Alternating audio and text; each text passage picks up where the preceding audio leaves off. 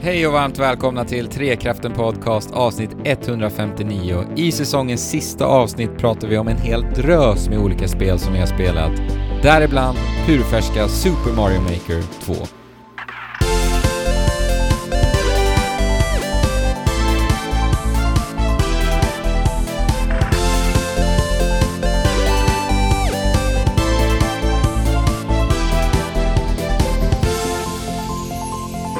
Andrew, kan du skicka parasollet där borta till mig? Jajamän, här kommer det Jesper. Tackar, tackar. Och Alex, lite av den där eh, bålen du har gjort, kan jag få det lite här i glaset? Det kommer här. Härligt. Har ni sett den här bilden som Fabian skickade från eh, Copacabana? Nej? Nej. Nej. Det är ju det är inte så olikt det vi har nu just nu, där vi bara lutar oss tillbaka i sommarens ro och njuter. Ja, jag sitter faktiskt här med öppet fönster och tittar ut på sommaren som ligger och viner igenom träden här i skogen framför mig. I en brasilianarestol. Nej. Ja, men det här är ju faktiskt eh, då, kära lyssnare, den, det sista avsnittet av Trekraften för den här vårsäsongen. Eh, sen så tar vi lite sommarvila på riktigt. Eh, ända fram till, vad sa vi, 22 augusti, var det så? Mm. Jajamän. Så då får ni vila era öron lite grann från oss. Och sen Mm. är vi tillbaka för full kraft inför hösten. Hösten är ju mer av min period än, än sommaren måste jag säga, så att eh, ni får väl min bästa energi då i alla fall. du går på halvfart nu. ja, precis. Nej, jag varvar upp eh, rejält inför min sista arbetsvecka innan sommaren, så att jag är ganska i, i gasen sådär just nu. Ja. Eh, hur har ni det? Ja, men det är väl lite samma. Vi är ju mitt uppe i vårt eh, projekt fortfarande och håller på att göra ett litet spel. Eh, och ja, det, det är jobbigt. Eller vad säger du Alex? Ja, det är sjukt jobbigt. Och jag säger bara så här, jäklar vad det är lätt att dra ut på spelprojekt alldeles, alldeles för lång tid. Alltså. Det, Ja. det har jag lärt mig av det här. Tanken var ju liksom att vi skulle vara klara med det här i slutet på maj, men det är så här, vi är inte klara nu, vi är inte i närheten av klara egentligen. Med Nej. det vi skulle ha varit klara med i slutet på maj. Så Mm. Nej, trött blir man faktiskt. Det, det är slitsamt. Det är svårt att göra spel. Ja. Men som tur är så lyckas folk ändå göra det. Eh, för idag så har vi en enorm bonanza av spel som vi kommer att, att prata om och leverera någon slags maffig eh, försommarspecial till er, kära lyssnare då. Eh, vi har inte mindre än tio spel vi ska prata om idag. Och jäklar, det är så många. Ja, kanske elva också om Alex eh, eh, klämmer in sitt sista också. Så att det är väl egentligen inte så mycket att vänta på, utan det här kommer bli ett, ett eh, späckat avsnitt av Trekraften när vi bara, pratar om spel vi har spelat. Och Mm. vi som pratar förresten, nu har jag sagt eh, Andrew och Alex namn, eh, men jag glömmer nästan alltid mitt eget namn. Jag heter i alla fall Jesper. Mm. Ja. Eh, Och det är jag Och som som är Andrew folk- då. Ja. Och det är Och det är Alex. ju jag såklart som är Ja. Alex då. Som ni hör så har jag Alex eh, lite mer mustasch än oss andra två. Exakt. Eh, och Fabian, eh, vår fjärde medlem, han eh, är ju som sagt i Brasilien eh, just nu. Ja. Och lever livets glada dagar där. Och i Brasilien så pratar de ju portugisiska, som ni vet. Och det skulle kunna vara så ändå att eh, två av dina spel skulle kunna passa på, på portugisiska. Du har ju både Gris och Gato Roboto att prata om. Vilket av de två vill du hoppa in i först? Eh, Jag vill hoppa in i gris först för att Gato Roboto har jag inte spelat. Okej. Okej. det ligger Ja. på din sommarlista. Ja, så att våra anteckningar är felaktiga, Jesper. Så, Ja, så att jag, då är det eh, nio spel vi ska prata om då, kanske. Exakt, Ja. kanske tio.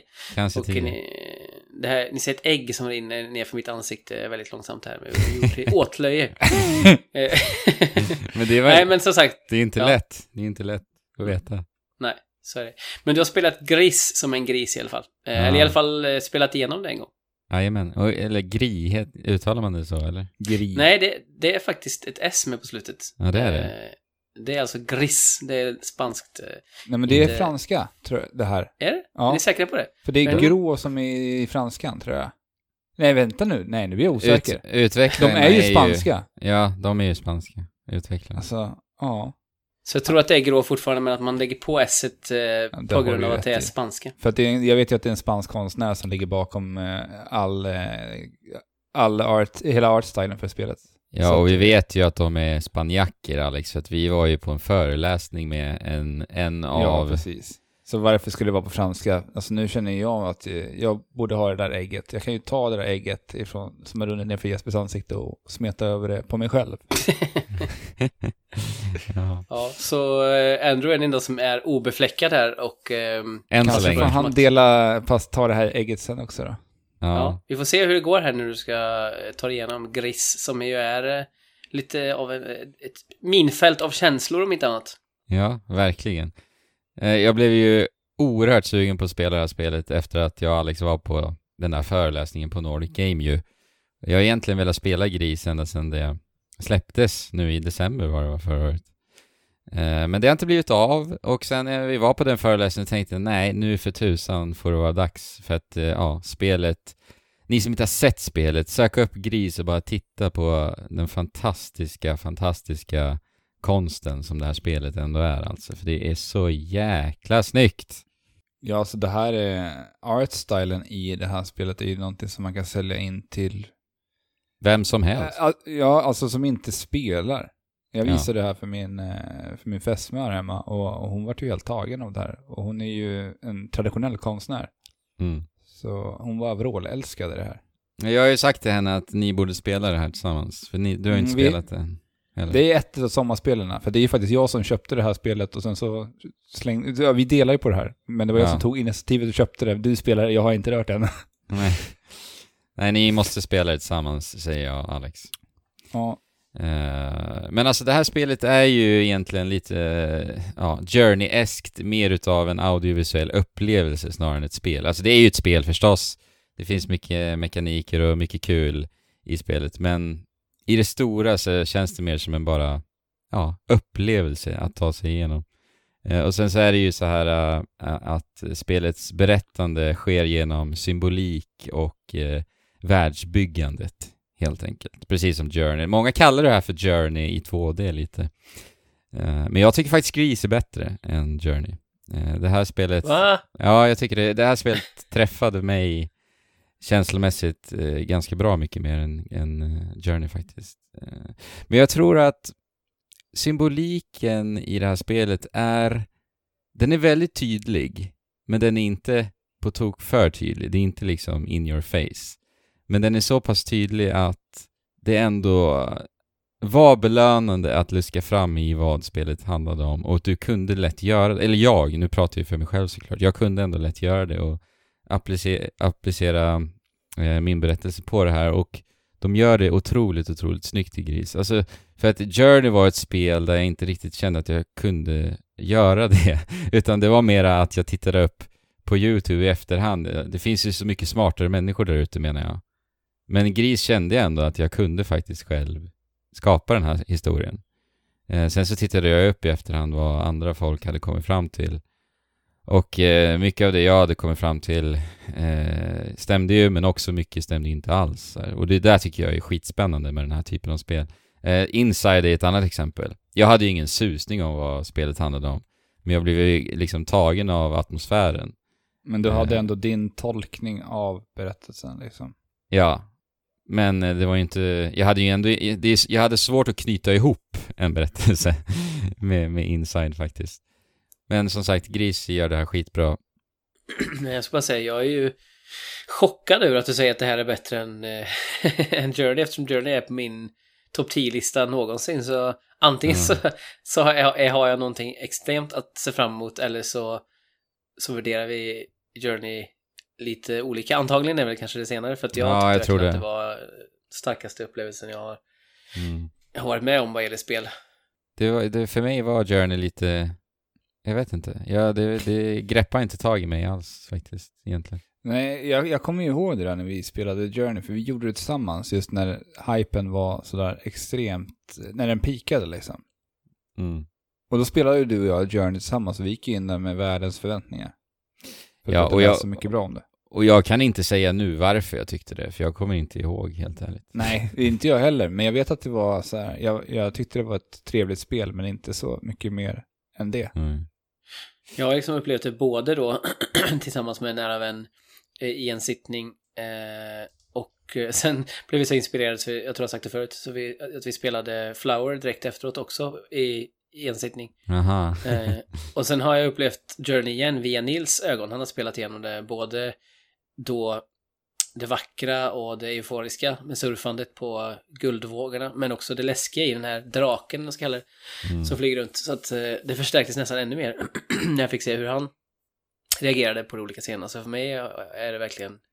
Ja, Mm. men eh, vi, inte, vi ska inte sväva allt för långt ifrån Nej. Gris. Men sen eh, en stor del av det här är ju musiken också. Och det är så otroligt bra musik. Och musiken ackompanjerar upplevelsen så jäkla träffsäkert hela, hela tiden. Och lite som i Journey så är det också extremt snygga liksom eh, färgscheman i, beroende på var du befinner dig i spelet. Så att färgerna talar ju väldigt mycket för berättandet också. Alltså den typen av färger som används i, viss, i vilka tillfällen och så. Men är det inte så att färgerna är, har en väldigt stor del av berättelsen Jo. i Gris? Alltså Jo. att du kan se progressionen egentligen genom färgteman, Jo. lite så. Ja, hela spelet går egentligen ut på att eh, sätta färg till världen. Så att det är helt eh, svartvitt eh, inledningsvis. Eh, och sen så finns det ju ja, en berättelse kring det. Eh, som görs så snyggt som sagt. eh, och musiken faktiskt, den påminner lite om det här vemodet från eh, det isländska bandet Sigur Ros. Vet ni vilka det är? Nej, jag an- jag antar att det är något metaligt. Eh, nej. Nej. Prince of Persia, eh, remaken som gjordes till Xbox 360 och PS3 hade faktiskt en Sigur Ros-låt eh, till deras, eh, Just i, i deras marknadsföring. Eh, ja, jag vet inte hur ska man beskriva Sigur Ros Ja, det är egentligen? väldigt svårt att beskriva deras ja. genre alltså. Ja. Superlugn metal skulle jag beskriva det som. Superlugn metal. Nej. Eh, men ja, alltså spelet i sig, det är ju en 2D-plattformare. Eh, och det finns faktiskt lite finurliga mekaniker i det här spelet också. Och jag skulle säga att det känns som att de har haft mycket inspiration ifrån Super Mario Galaxy. För det finns mycket mekaniker därifrån faktiskt, som är lite återanvända fast i en 2D-kontext i Gris. Och det är ju lite häftigt. Och eh, jag berättade ju det här för dig Jesper, och då sa ju du att det är inte den den sämre av inspirationskällor, om man säger så. Nej. Så att eh, 2D-plattformssegmenten, de är ändå, ja, de är bra ändå. Så det är Journey och eh, eh, Galaxy i ett alltså. Det låter ju som hyfsat lovande. Men sen är det ju, det är ju ett spel också som, den, det, spelet ödslar ju aldrig tid, så att mekanikerna du stöter på sker ju bara i förbifarten, sen så kommer du aldrig mer egentligen stöta på det igen. Så att, och det är också väldigt positivt att det är ett spel som bara tar dig i, iväg på den här upplevelsen, ödslar inte på någon tid överhuvudtaget och sen så är den över och slutet i Gris var nästan alltså, överväldigande kraftfullt tyckte jag. Alltså det är ett sånt spel där jag efteråt eh, verkligen inte kunde sluta tänka på det. Och eh, det tog, eller jag eh, tänkte på spelet i flera dagar efteråt. Och det, jag till och med visade slutet för min, för min sambo och hon blev helt tagen bara på en video på slutet. Eh, Utan att bara, ens... och, då har du Ja. inte ens sett spelet Nej. fram till slutet? Nej, nej, alltså jag, jag sa till henne, kan inte du, jag vill bara visa dig den här, det är en jättefin liten video och musiken är superbra och det är vackert, sa, sa jag typ så här. Och så visade jag henne. Och sen så satt hon helt, helt tagen och med gåshud och efteråt så bara sa hon Wow, vad fint det där var, liksom. Eh, och då hade hon ingen kontext alls. Så att eh, jäklar vad de eh, har gjort ett jävla bra jobb. Jag ser otroligt mycket fram emot att spela det här. För jag tror ju att, alltså eftersom man, efter att vi har varit på den här föreläsningen som du berättade om inledningsvis, så Mm. fick vi också lära oss lite om produktionen av det här spelet. Mm. Och vi fick också höra att de som har gjort det här spelet, alltså 70% av det här teamet, har aldrig någonsin jobbat med spel tidigare. Där är det ju liksom grafiska designers och arkitekter som har varit med och gjort det här spelet. Ja.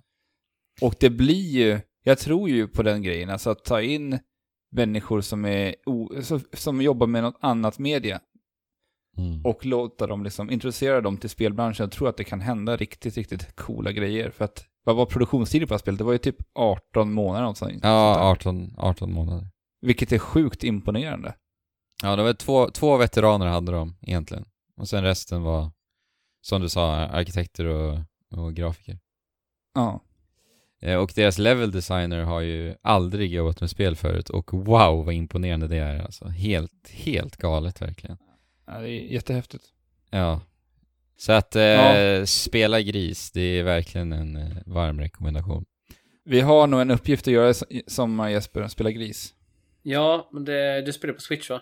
Eh, nej, PC faktiskt. Gjorde. Men eh, det finns ju på PC och på Nintendo Switch. Jag vet inte hur det flyter, men det känns som ett spel som borde kunna flyta bra. Ja, ja, det tror jag. På Switch alltså. Det tvekar jag inte på. Det flyter nog bra där. Ja, på tal om eh, stilistiska 2D-spel och djur, även om nu inte gris åsyftar ett djur egentligen, eh, så tänker jag på min vän Pedro, Alex, som min vän Alex har spelat. Ja. Från djur till en banan.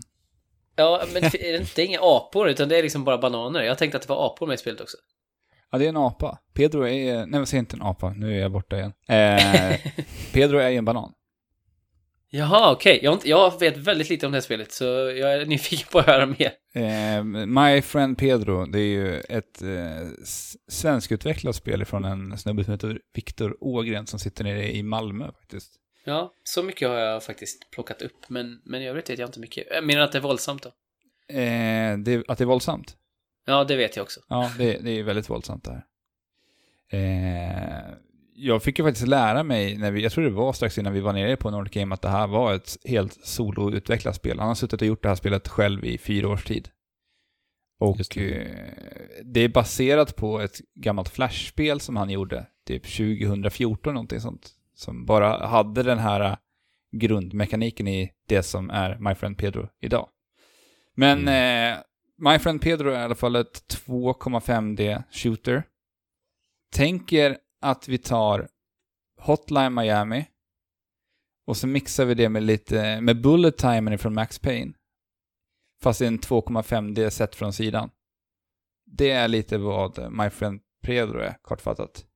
Ja. För det handlar mycket om att eh, du ska ta dig igenom de här banorna. Du har en eh, bullet time-funktion som du kan aktivera när som helst. Det handlar bara om att hålla koll på din mätare som laddas upp när du då inte använder den här. Sen har du pickadoll, pickadoller. Det kommer att pangas mycket för att pistolerna är typ lösningen på allting i det här spelet. Det är ingen ammunition eller? Eh, du har ju lite olika vapen. Du börjar med, med eh, en eh, pickadoll först och sen låser du upp snart upp, är på level 2 så låser du upp så att du kan hålla två stycken samtidigt. Ja, men du behöver Och- inte hålla koll på ammunition. Eh, Det är bara inte på dina på. vanliga pickadoller. Men om du låser Nej. upp Uzis och shotguns Ja, och där så får du, måste du börja byta vapen och hålla koll på ammunitionen. Men du Ja. har alltid en standard pickadoll som du kan gå tillbaka till när, det börjar, när ammunitionen börjar tryta. Mm. Så det här handlar ju väldigt mycket om, precis som i, eh, jag drog ju referensen där med Hotline Miami. Ja, just det. Och det är ju att man ska ta sig genom de här banorna så snabbt, smidigt och så snyggt och coolt som möjligt. För det handlar ju om att eh, döda coolt. Hur känner du inför det här, Jesper? Jag tittar på eh, gameplay här precis. Mm. Och eh, ja, alltså... Om man tänker på till exempel eh, Dead Cells så är det lite samma sak. Mm. Eh, men där är ju våldet på något märkligt sätt ändå underordnat. Alltså, det är inte riktigt samma eh, en fas på just våldsamheten i våldet, eller vad ska jag säga, förstår ni vad jag menar? I och med att det är lite Max Payne så är det mer så här, eh, alltså My Friend Pedro så känns det som att våldet blir en eh, eh, faktor i sig. Det Mm. Dead Cells känns bara som att så här, det hade lika gärna kunnat vara krukor liksom. Jag vet inte, alltså det blir mer så här, den utmaningen det ligger i, inte dödsballetten på samma sätt. Så att jag vet inte, ja, det är ju också blod i det här spelet, eh, ser jag. så, Mm. Mm. eh, jag har varit nyfiken på det eftersom att jag älskar eh, 2D-plattformar med, med, med flow. Men mm. Mm, Jag vet inte. Ja, Ja. dödsanimationen är, är väl en stor del ändå av My Friend Pedro. Just för att du ska göra det snyggt och det ska se stylish ut. Ja. För att den här karaktären vi spelar som, jag, jag minns inte ens vad han heter. Det handlar ju mycket om Pedro, för Pedro är ju lite den här karaktärens fantasikompis som säger åt honom att göra saker. Oj, ja. Så att eh, det är ju någon slags psykopat vi pratar om, som vi spelar som. ja, det låter som att det kan gå väldigt mörkt. Ja. Så att eh, vi ska ju ta ner stora, stora gangsterledare som driver stora imperium. Det är det vi blir tillsagda att göra av den här eh, Pedro. Jag har ju inte, jag har inte klarat av spelet ännu, så jag har inte eh, full koll. Det kanske kommer någon jättetwist i slutet, det vet jag inte. Men det är så mycket som jag vet än så länge. Det var ju lite kul när vi träffade utvecklaren där på Nordic Game. Eh, Då sa Mm. han ju, när man visar spelaren att spelet har en pratande banan, då kan man göra lite vad som helst i spelet. Är det någonting du... Alltså jag, jag tyckte ju att, jag tyckte ju om Hotline Miami jättemycket, men jag tyckte att det våldet i, den, i det spelet vart lite för jobbigt, trots att det var så pixelerat som det ändå var. Mhm. Men jag kan hålla med om den grejen att, att Pedro, att ha den här banankaraktären hela tiden som poppar upp. För det är så här, när, när du gör snygga kombon, när din kombomätare ökar så kommer liksom Pedros ansikte upp he, över hela skärmen liksom. Mhm. Det här glada banansmilet som man vill se. Ja. Och det gör ju att det inte känns lika, lika Nej, brutalt och hemskt. Alltså att hela tiden Pedro pratar med mig. Jag får se den här glada bananen. Mm. Eh, Alltså jag tänker i Hotline Miami så är det väl en del av, av spelet också att det vill få dig att känna dig lite äcklad över våldet, eller? Är det inte så? Jo, det, det tror jag nog faktiskt. Det, det känns så. Medan, medans här är det mer en eh, så här eh, splatter-komedi eller ska kalla det Kill Bill-style eller liknande. Ja, ja men verkligen. Särskilt när du har i Hotline Miami liksom rensat eh, ett helt hus. Sen så ligger kropparna kvar och är Mm. helt blodigt överallt. Så kan du ju liksom gå i, de, de försvinner ju inte kropparna menar jag, i Hotline Miami. Nej, det gör de inte. Här stormar man bara förbi till nästa liksom. Ja, De, det här, här handlar ju banorna bara liksom om att ta dig igenom det så snabbt och så snyggt som möjligt. Och du Mm. har ju så mycket möjligheter. För vi har inte pratat om den här movementen som vi faktiskt har. För den här äh, Pedros polare då, alltså karaktären vi spelar, han kan ju hoppa på väggar, han kan eh, liksom sikta i två riktningar, så gör, som, han gör som en split shot. Ni vet när man ställer sig som en, eh, i en T-pose och skjuter pistolerna åt två olika, i två olika riktningar. Mm.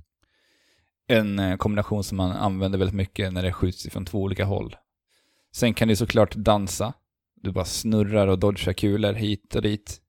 Allt det här kan du ju göra både på marken och i luften. Mm.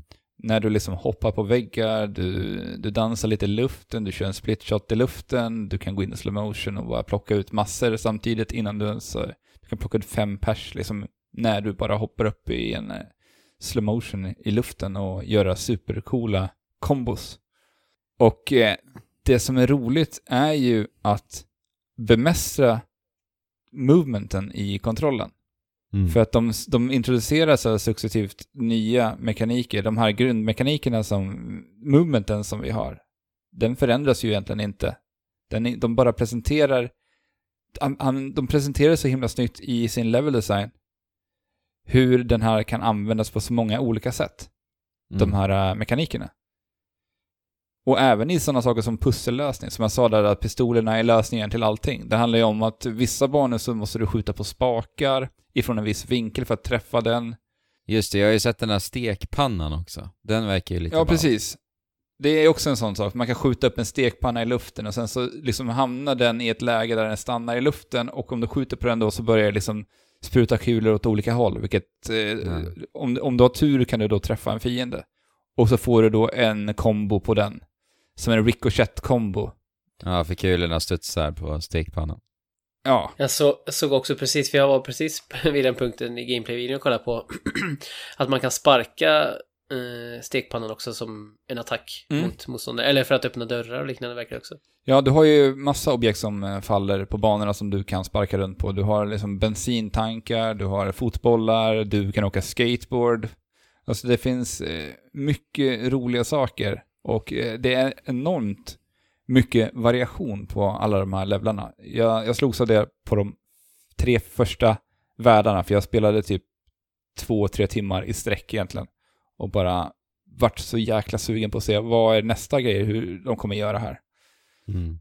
För att med, alltså jag, jag älskar ju det här typen av spel. Alltså man har ett begränsad arsenal av movement och sen så handlar det bara om att du som spelare ska bli så vass som möjligt på att hantera den här karaktären. Men är det kul att jaga, jaga efter bra betyg också? För du får väl ett betyg när banan är avklarad? Ja, precis.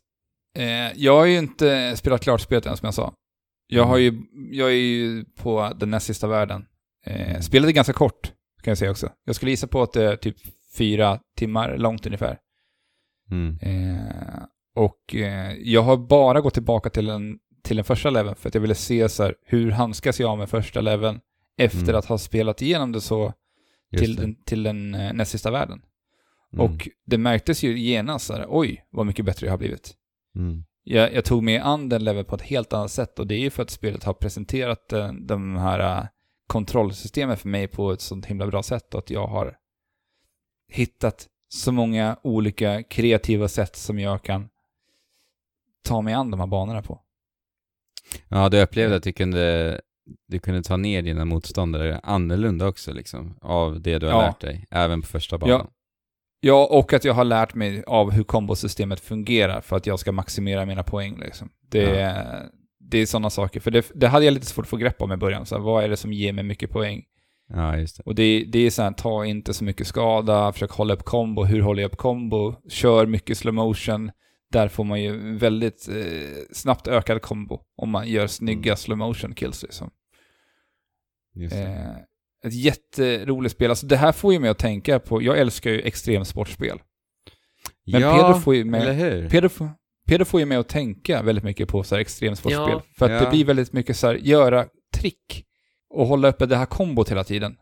Men hur håller du igång kombot? Alltså är det någon mätare som räknas ner när du inte dödar? Ja, det är en viss, ja, det är en viss tid som du måste hålla igång hela tiden. Så du måste alltid vara i rörelse och sen så hinna till nästa karaktär och panga lite där. Träff, och, och så fort du träffar så liksom resetas den. En, en, en annan en fiende då. Ja, finns det typ någon ekvivalent till att göra en manual i, i Tony Hawk liksom? Att, att någonting att hålla uppe kombomätaren emellan striderna typ? Mellan färdsträckorna tänker du eller? Ja, ja, ja. Eh, inte vad jag har upptäckt alltså. För jag har bara ruschat så fort det bara går mellan de här punkterna. för det det jag- kanske är det som är det då, Mm. att bara ruscha. Ja, det, det finns ju som sagt en skateboard och den är ju väldigt bra för att hålla upp eh, kombos med. Ja, men han måste väl, eh, just bara den grejen att han har en skateboard i, han kanske har tänkt i de tankarna också. Mm. Ja, men det var det som slog mig också, på tal om att du frågade mig om, om våldsamheten i spelet. För det, allt som du pratar om eh, lockar ju mig väldigt mycket också. Framförallt det här flödet och den begränsade eh, begränsande me mekaniken rent, eh, vad ska jag säga, antalsmässigt vad man kan göra. Men eh, det stora djupet som man kan använda sig av eh, för att kombinera de här Mm. förmågorna tilltalar mig jätte- jättemycket. Men som sagt, hade det varit i en annan setting så hade jag nog blivit eh, såld. Nu, nu tror jag inte att jag kommer spela det, men eh, ja, vi får fortsätta hålla fanan högt för fler extremsportspel med den här typen av flow. Alltså, till exempel eh, Olli Olli 2 är ju ett av mina favoritspel på senare år, som har just eh, lite det här i sig också. Mm. Eh, ett skatespel med väldigt så här begränsad, men begränsad mekanik med skyhögt tak på hur bra man kan bli. Ja, precis.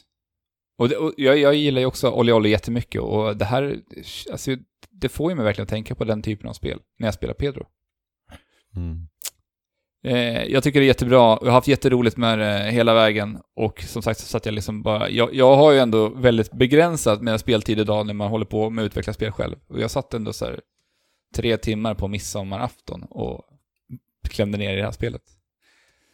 Kunde inte riktigt dra mig alltså. Det är Mm. superkul. Ja, hörni, få mekaniker som överlappar varandra är alltid Mm. bättre än många som inte gör det. Eller hur? Ja. Preach. Ja, om vi fortsätter på, eh, på temat 2D pixla, pixlade spel eh, så har jag ju spelat Bloodstained. Mm. Men det är inte Eh, pixlat. Nej, det är inte, det är sant. Ja, de har ändrat designen på det.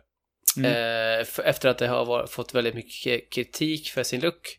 Ja. Eh, och, och dessutom eh, eh, fick vi se den här eh, från utvecklarna själva en eh, jämförelsevideo där de beskrev det ena som poop och och det nya då, det gamla som poop och det nya som det nya heta. Ja. Och ja, Bloodstained Ritual of the Night är alltså Koji Igarashis, eh, vad ska vi säga? Han försöker återvända till magin som var Symphony of the Night Mm. på egen hand nu då, eh, eller på sin, i sin egen studio och eh, backat av eh, ja, Kickstarter helt enkelt. Mm. ja, han fick väl inte göra det till eh, Castlevania och Konami, eller? För varför? Nej, de gör väl inte, de gör ju inte några spel längre, nej, de gör ju nej, PS. precis. det är det enda. I och för sig ett väldigt bra spel, men eh, inte så många andra. Ehm, nej, exakt, så att ehm, det har väl hela tiden varit någon slags, både såklart i insäljningen och också i produktionen, en jakt på att som sagt återskapa den här gamla magin. Ehm, och då är det intressant att känna på om han har kunnat det, för att Symphony of the Night tar också plats på den här listan jag nämnde förut med topp 10 spel någonsin för min del. Ehm, jag fick ju det utan att känna till det speciellt väl på Playstation 1 innan det var liksom så hypat som det är nu. Eh, och bara fick upptäcka det på egen hand. Eh, och hur makalöst snyggt och eh, vilken upptäckarlust det fanns i spelet. Eh, Ja. Det här slottet bredde bara ut sig i all oändlighet och man fick nya förmågor som gjorde att man kunde ta sig fram på nya sätt och det fanns massa hemliga rum och det var liksom, det kändes som att det aldrig tog slut med, med nya saker att uppleva. Ja, och just eh, det lilla RPG-elementen i det också. Man kunde skräddarsy Ja, sin karaktär lite och, ja. Ja, och det var ju också en av de viktigaste sakerna rent visuellt, att allting som man förändrade på Alucard syntes ju i spelet. Alltså bytte du svärd eller bytte du cap till exempel så, så Ja. syntes det. Precis.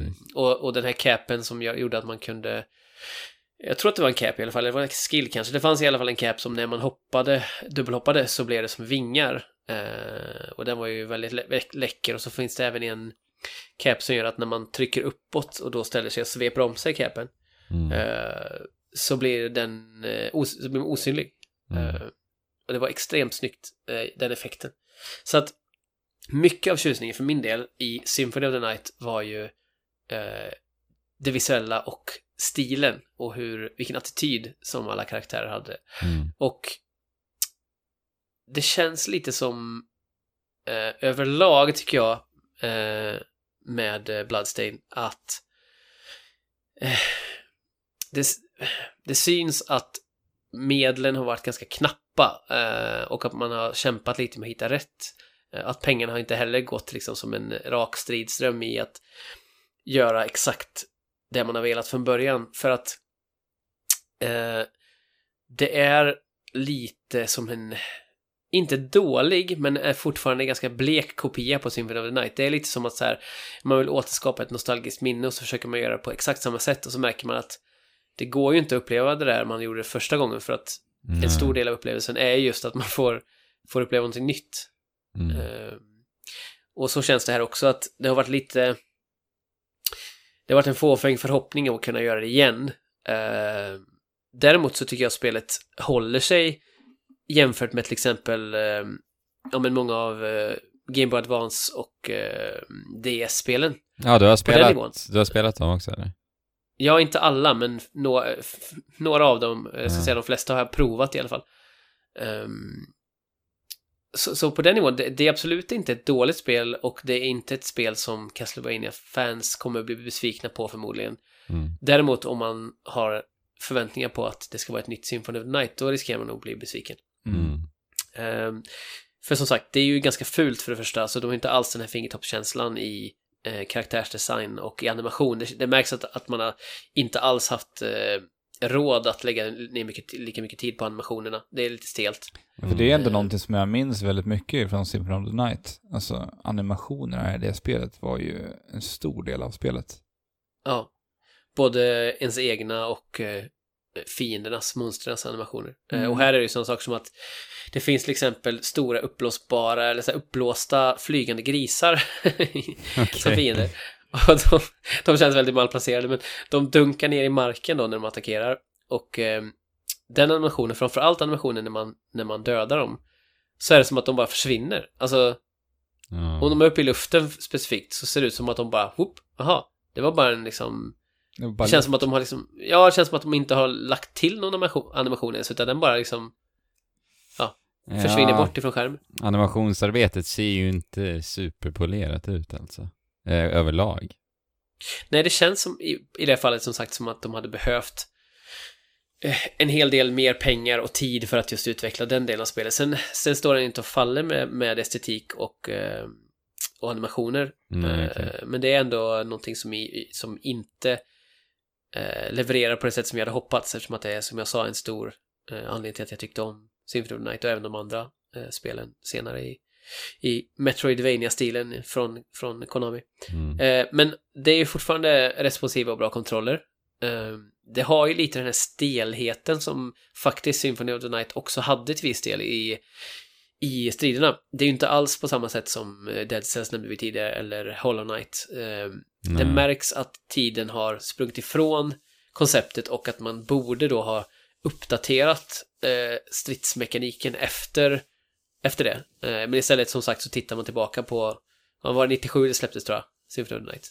Ja, Eh. det var det väl någonstans där. Ja, någonstans där i alla fall. Och eh, det har inte hänt så jättemycket i, i, i stridsmekaniken. Och det funkar, det är inte ett problem, men det känns också lite som att, återigen, eh, istället för att ta influenser från sin, sin, sitt gamla mästerverk och göra någonting nytt så känns det mer bara som att man har försökt återskapa samma sak igen och då blir ju eh, det lite daterat. Det är ju ändå liksom Mm. 20 plus år sedan. Mm.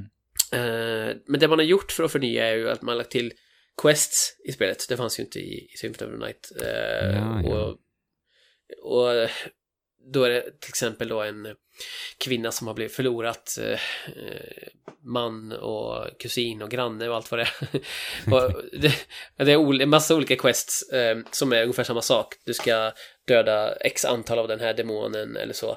Och sen får du en belöning av henne när du kommer tillbaka. Och, och hon avslutar alltid på samma sätt. Eh, Murder them dead, tror jag hon, hon skriker. I vid varje så här quest. Eh, man tar emot en quest. Murder them dead. ja. Och det känns som att som sagt de har i princip copy-pastat den dialogen och så bara bytt ut eh, eh, ja, vilken person det är man hämnas liksom. Ja. De ville kanske få känslan av den här taskiga översättningen som, var pop som vi såg mycket på 90-talet också. ja, det- precis. I dialogerna. Liksom. Möjligtvis. Men eh, sen finns det kombos också man kan göra. Eh, lite halvdolt är det, men man kan göra kombos eh, likt ett fightingspel. Eh, så att om du till exempel... Du, jag ser den där flygande grisen nu. Shit vad den ser malplacerad ut. ja, det ser ut som att det är en eh, placeholder eller något Ja. faktiskt. Som de hade lite kul med på jobbet. ja. Oj, oj, oj. Ja. Nej men eh, som sagt, du kan göra lite fightingspelskombos. Så om du drar till exempel en halvcirkel och en attackknapp så gör du en eh, virvelvindsattack som okej. an- använder eh, ma- magipoäng och så. Så eh, det finns ju en del djup på det sättet. Ehm, och sen så då, de här demon shardsen, storyn är ju att du är en eh, en människa som har blivit experimenterad på. Ehm, det finns du och en person till som har överlevt en ritual som skulle ha dödat alla eh, de här personerna. Men du och eh, din vän har överlevt och din vän har blivit då eh, ond och tycker att men nu ska jag göra det, det som eh, kyrkan gjorde mot mig, det vill säga jag ska driva ut eh, allt det onda, fast han, han anser ju att demonen är det goda då så att säga. Medan Mm. du då är Miriam som eh, har motsatt åsikt att ja, men hon blir räddad av människorna och hon vill eh, bekämpa ondskan istället. Och då använder hon sig av demoniska krafter och eh, under stridens gång så kan man lite titt som tätt få nya shards som så här frigörs från demonerna, flyger in i dig och då kan du använda dem eh, som magier egentligen. Och så finns det väldigt många olika shards, så det kan vara att du släpper lös en stor tentakel över hela skärmen i princip, den kostar väldigt mycket magi. Eller så kan det vara att du kastar små ben, eh, precis som en klassisk Castlevania, att man kastar en sån här liten båge. Mm. Och då kostar det väldigt mycket mindre magi, men du kan göra fler attacker liksom. Eh, så du, du kan skräddarsy din spelstil och vapnen regnar över den också.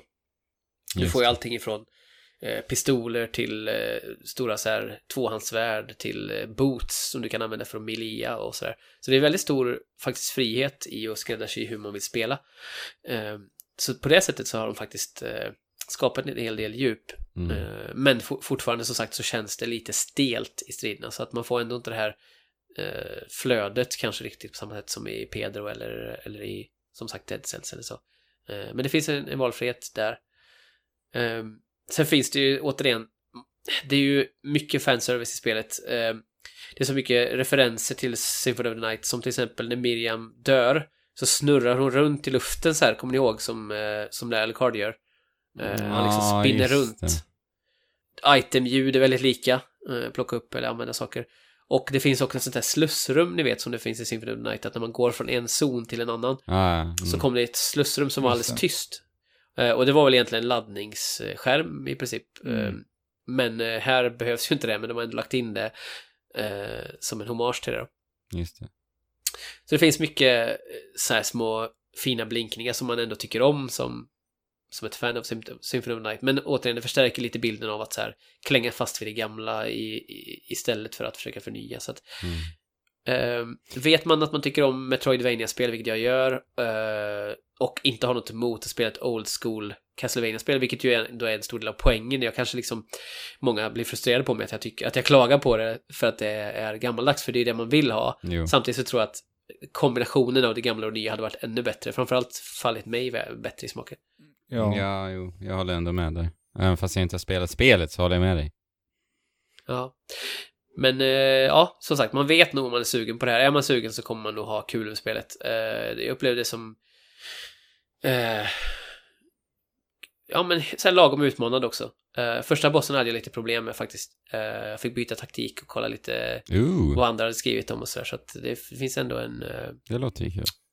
Ja, och det är ju samma sak där med old school, att eh, det är ganska oförlåtande. Sen blir man inte speciellt hårt straffad för att dö. Inte alls i princip, men, men eh, det är väl kanske då det som väger upp eh, vad gäller det. förnyandet. Att så här, man, man dör, men man behöver inte börja om från, från noll, utan man kan, kan köra om ganska bekvämt. Ja. Det, här, det här finns på alla plattformar? Bloodstained. Ja, det sägs ju flyta sådär på Switch. Jag har ju spelat på PS4. Mm. Eh, men eh, ja, precis. Det finns väl till det mesta. Till allt.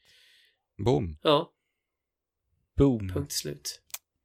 Ja, det var Bloodstained. Um, Yes. ska vi eh, röra oss vidare mot en av de två eh, riktiga tungviktarna, i alla fall i mina ögon här, det här avsnittet, det vill säga ett dansant Hyrule-tolkning. Vad sa du nu? En dansant En Hyrule-tolkning. dansant Hyrule-tolkning. Just det, ja men det kan vi ju hoppa in i. Eh, det är jag då som har spelat eh, Cadence of Hyrule. Den osannolika kombon av eh, Crypt of the Necrodancer och The Legend of Zelda. Ja, det är, ja, för några veckor sedan så var det osannolikt. Och vi sa ju det då, att det känns ju som den perfekta crossovern som vi inte ens visste att vi ville ha. För att, herregud, Zelda-musik är ju liksom bland det bästa vi har i spelvärlden, tycker jag. Och eh, Crypt of the Necrodancer är ju ett jättehäftigt koncept. Jag har ju faktiskt inte spelat Crypt of the Necrodancer mer än bara några rundor eh, hos Fabian, på Fabians dator. Så jag har själv inte liksom spelat igenom det. Eh, har ni spelat det eller? Jag har försökt spela det där på mobiltelefon. För jag tänkte att jag, jag köpte Jaha, det på någon finns. sån här deal. På mobil? Ja. Eh, men eh, jag insåg ganska snabbt att just eftersom att det är ett rytmbaserat spel så behövde jag knapparna för just feedbacken för att få så här, känna att jag trycker i takt med Ja, musiken. just Så jag missade för mycket toner. Just det. Eller beats. Så att jag spelade bara någon timma och sen så tröttnade jag. Jag äger till eh, både Switch och PC. Eh, men har ja. inte spelat mer än ett par timmar jag heller faktiskt. Fast att jag egentligen velat det, men jag har aldrig riktigt Mm. Eh, tagit mig tiden. Men eh, nu känns det som att det här, det här konceptet är så bra för mig så att det, det här kommer vara eh, det perfekta insteget och sen kommer jag säkert bli sugen på att spela igenom även eh, Ja, just det. Necrodancer. Ja. Jag tror att det är många som har känt så faktiskt med Cadence of Hyrule, för att det är så smart för att spelet Cad- Crypto the Necrodancer gick ju på värsta superrean precis då när Cadence of Hyrule släpptes, så det kostade bara 40 kronor. då, där i, vid släppdagarna av Cadence då. Det var nog smart. Det måste ju ha kränkt ganska många ex. Ja, det, det, var, det var lite kul att se topplistan på e-shoppen för att eh, det var ju de två i toppen. Cadence etta och Crypt 2 liksom. eh, för det här är ju Switch exklusivt såklart, för det är ju Zelda vi har i titeln.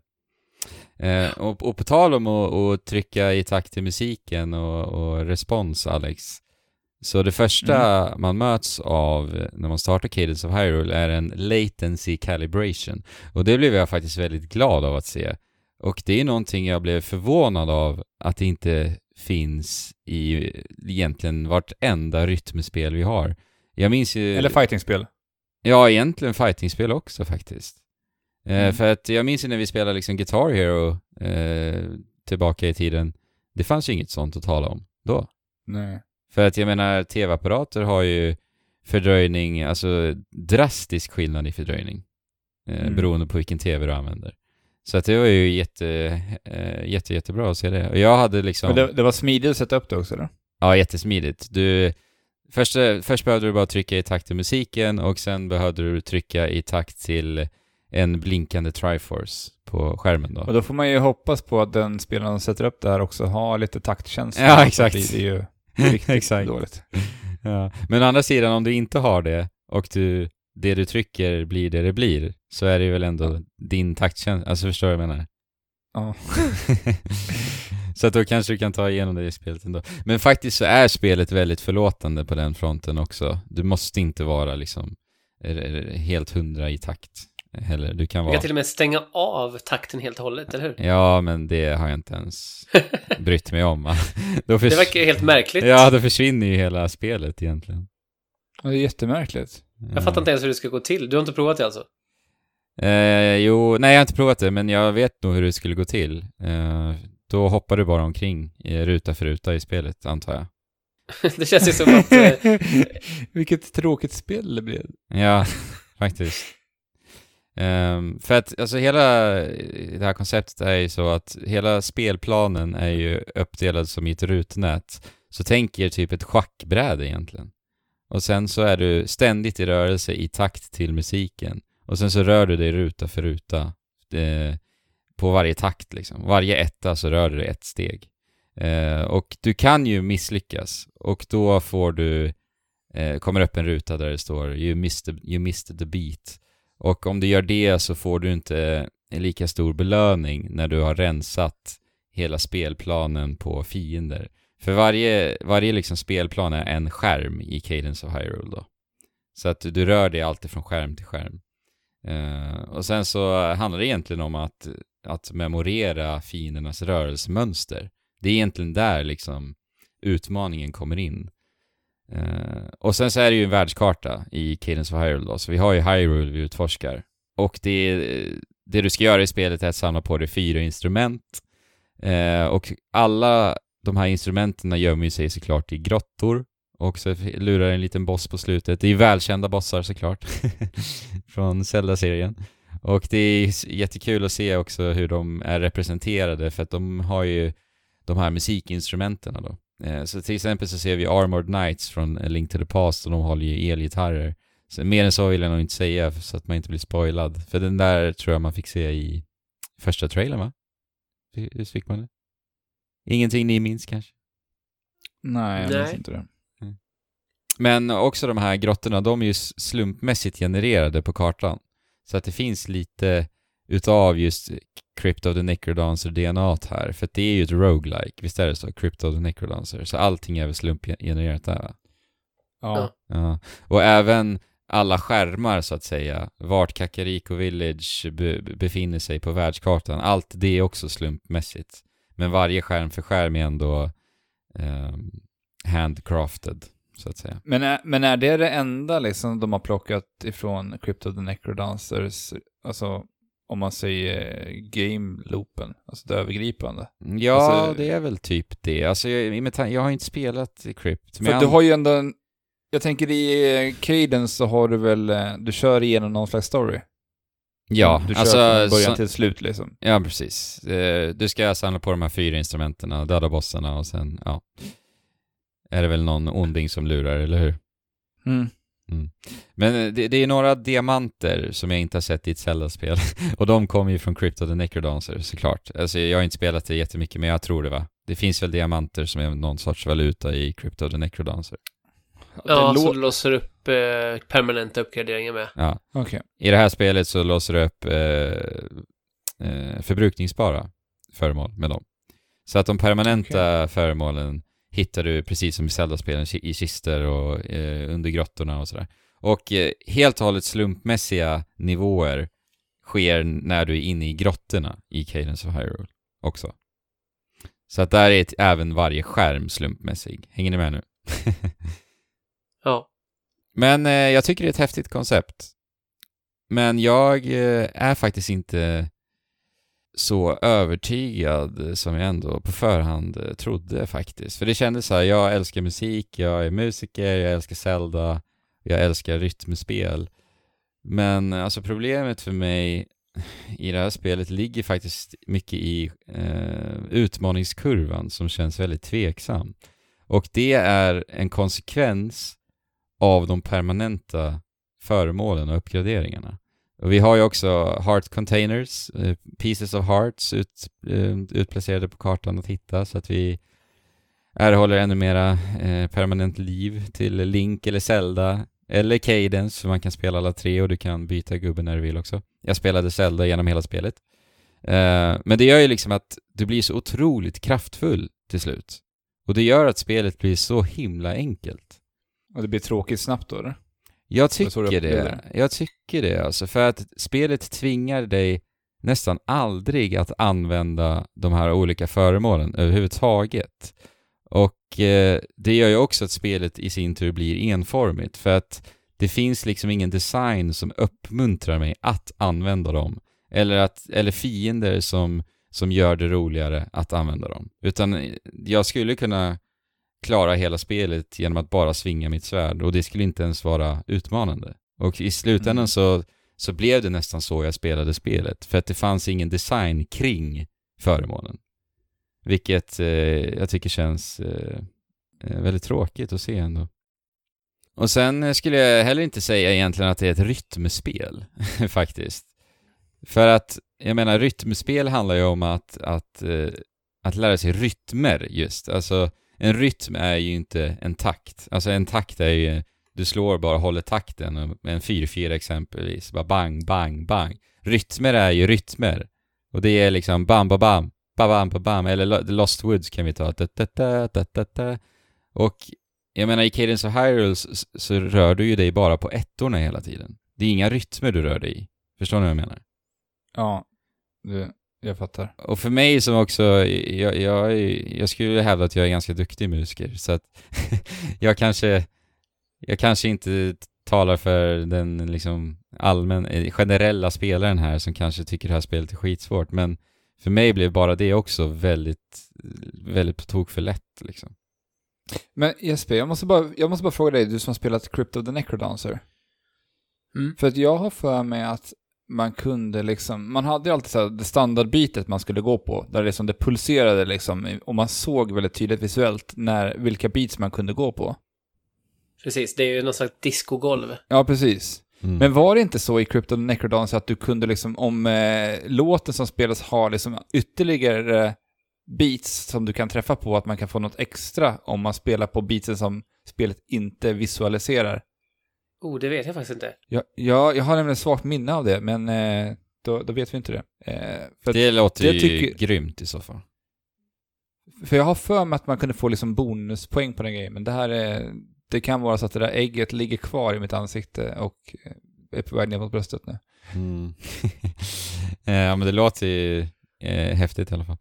Men eh, för att liksom det, det, det det här gör, att du ska hålla dig och röra dig i takt i musiken, det det egentligen gör, är att det konstant håller dig på tårna. Och genom det så kan det leda till olika misstag du gör, för att du måste ju ständigt vara i rörelse. Du måste ta in fiendens rörelsemönster och ser hur de rör sig och sen måste ju du positionera dig ut efter det. Att, Men är det så att Det- du blir bestraffad av att stå still? ja alltså, det är det jag sa liksom att när du rensar en skärm på fiender och du lyckas rensa skärmen utan att missa ett enda, en enda takt, Ja. då får du flera av de här diamantvalutan eh, Okej. än, än om du skulle missa ett bit. Så. så man bygger upp som en liksom kombo kan man säga, så att du får en större belöning. För att med de här diamanterna, när du dör i spelet så hamnar du hos någon handlare och då kan du köpa eh, förbrukningsbara föremål eh, och sen ta det in i spelet igen då. Och de här förbrukningsbara, för, för, förbrukningsbara föremålen kan vara eh, en spade som jag antar att man ser i Crypt of the Necrodancer också, där man kan gräva bort lite, lite jord och det kan vara, eh, vad heter det, fackla som du kan elda bort eh, stubbar och liknande med. Typ. Men alltså jag gillar det spelet. Jag, jag tycker det är bra och, jag, och gillar man Zelda så tycker jag man ska spela spelet.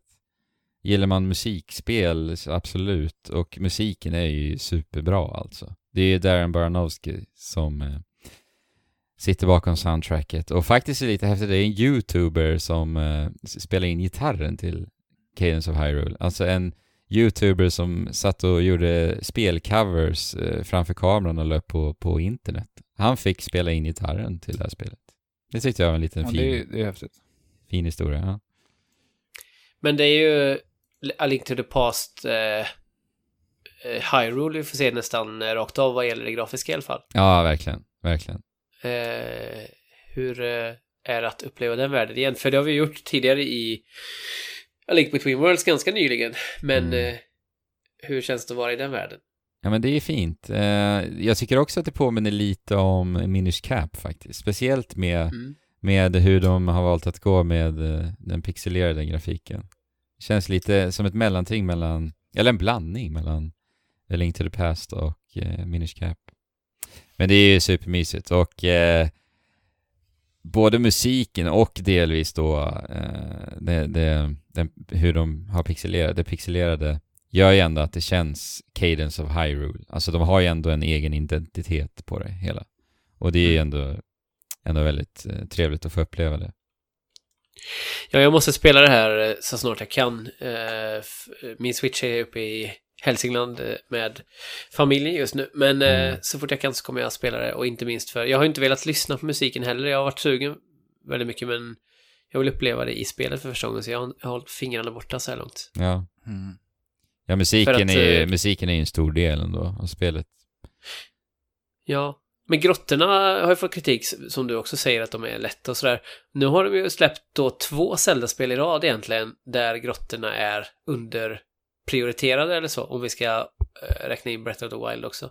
Ja, just det. Eh, det gör ju mig verkligen ingenting eftersom att jag alltid tyckt att grottorna varit den tråkigaste delen av Zelda-spelet till skillnad från de flesta andra. Men eh, det kanske ändå är lite ett anmärkningsvärt trendbrott för det har ju varit seriens liksom signum mycket annars. Mm. Breath of the Wild 2 Jesper. The, Ja, the return då, of the grottor. Nej, jag håller alla tummar för att det inte blir så, men det är väl risk. Jag, jag, tycker, jag tycker det ska bli så kul att se ifall vi får se mera utav den här typen av spel från Nintendo. Där de liksom samarbetar tillsammans med indieutvecklare framöver. ja, För jag tror inte att det, det, det lär inte vara sista gången. Nej. Det här är nog bara Nej, och- första testet de kör liksom.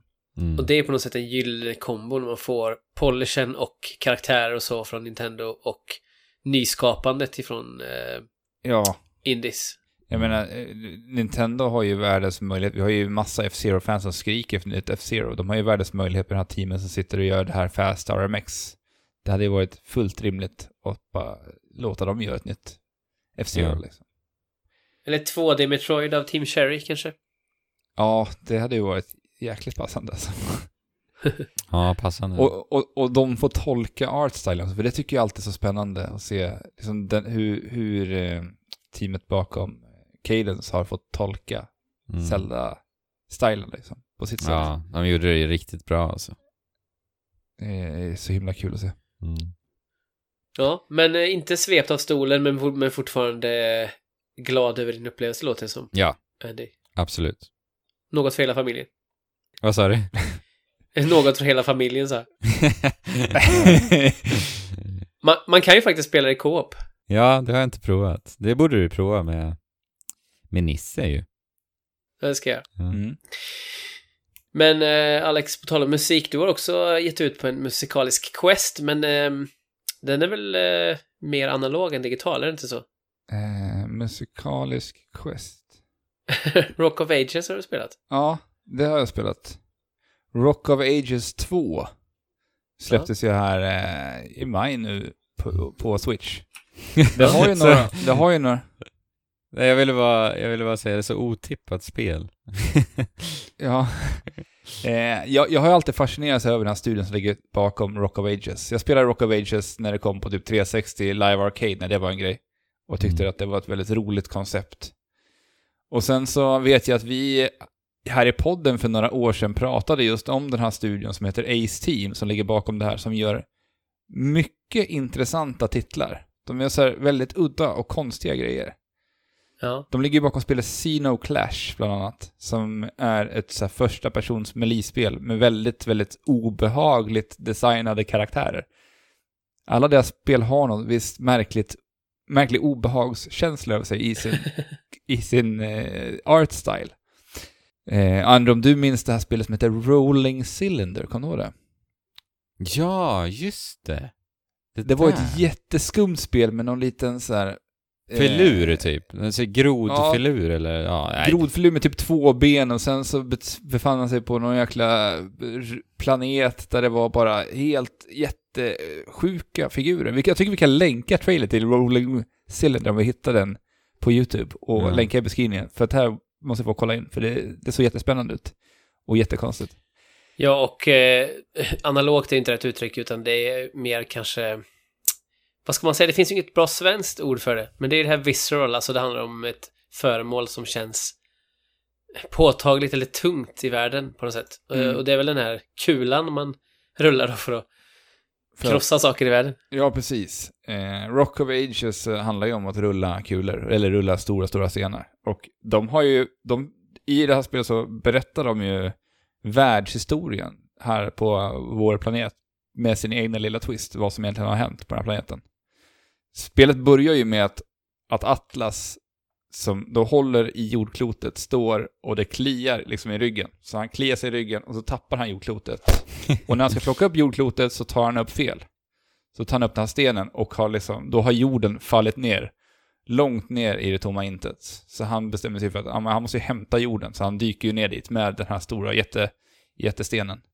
Och det är ju där spelet tar fart.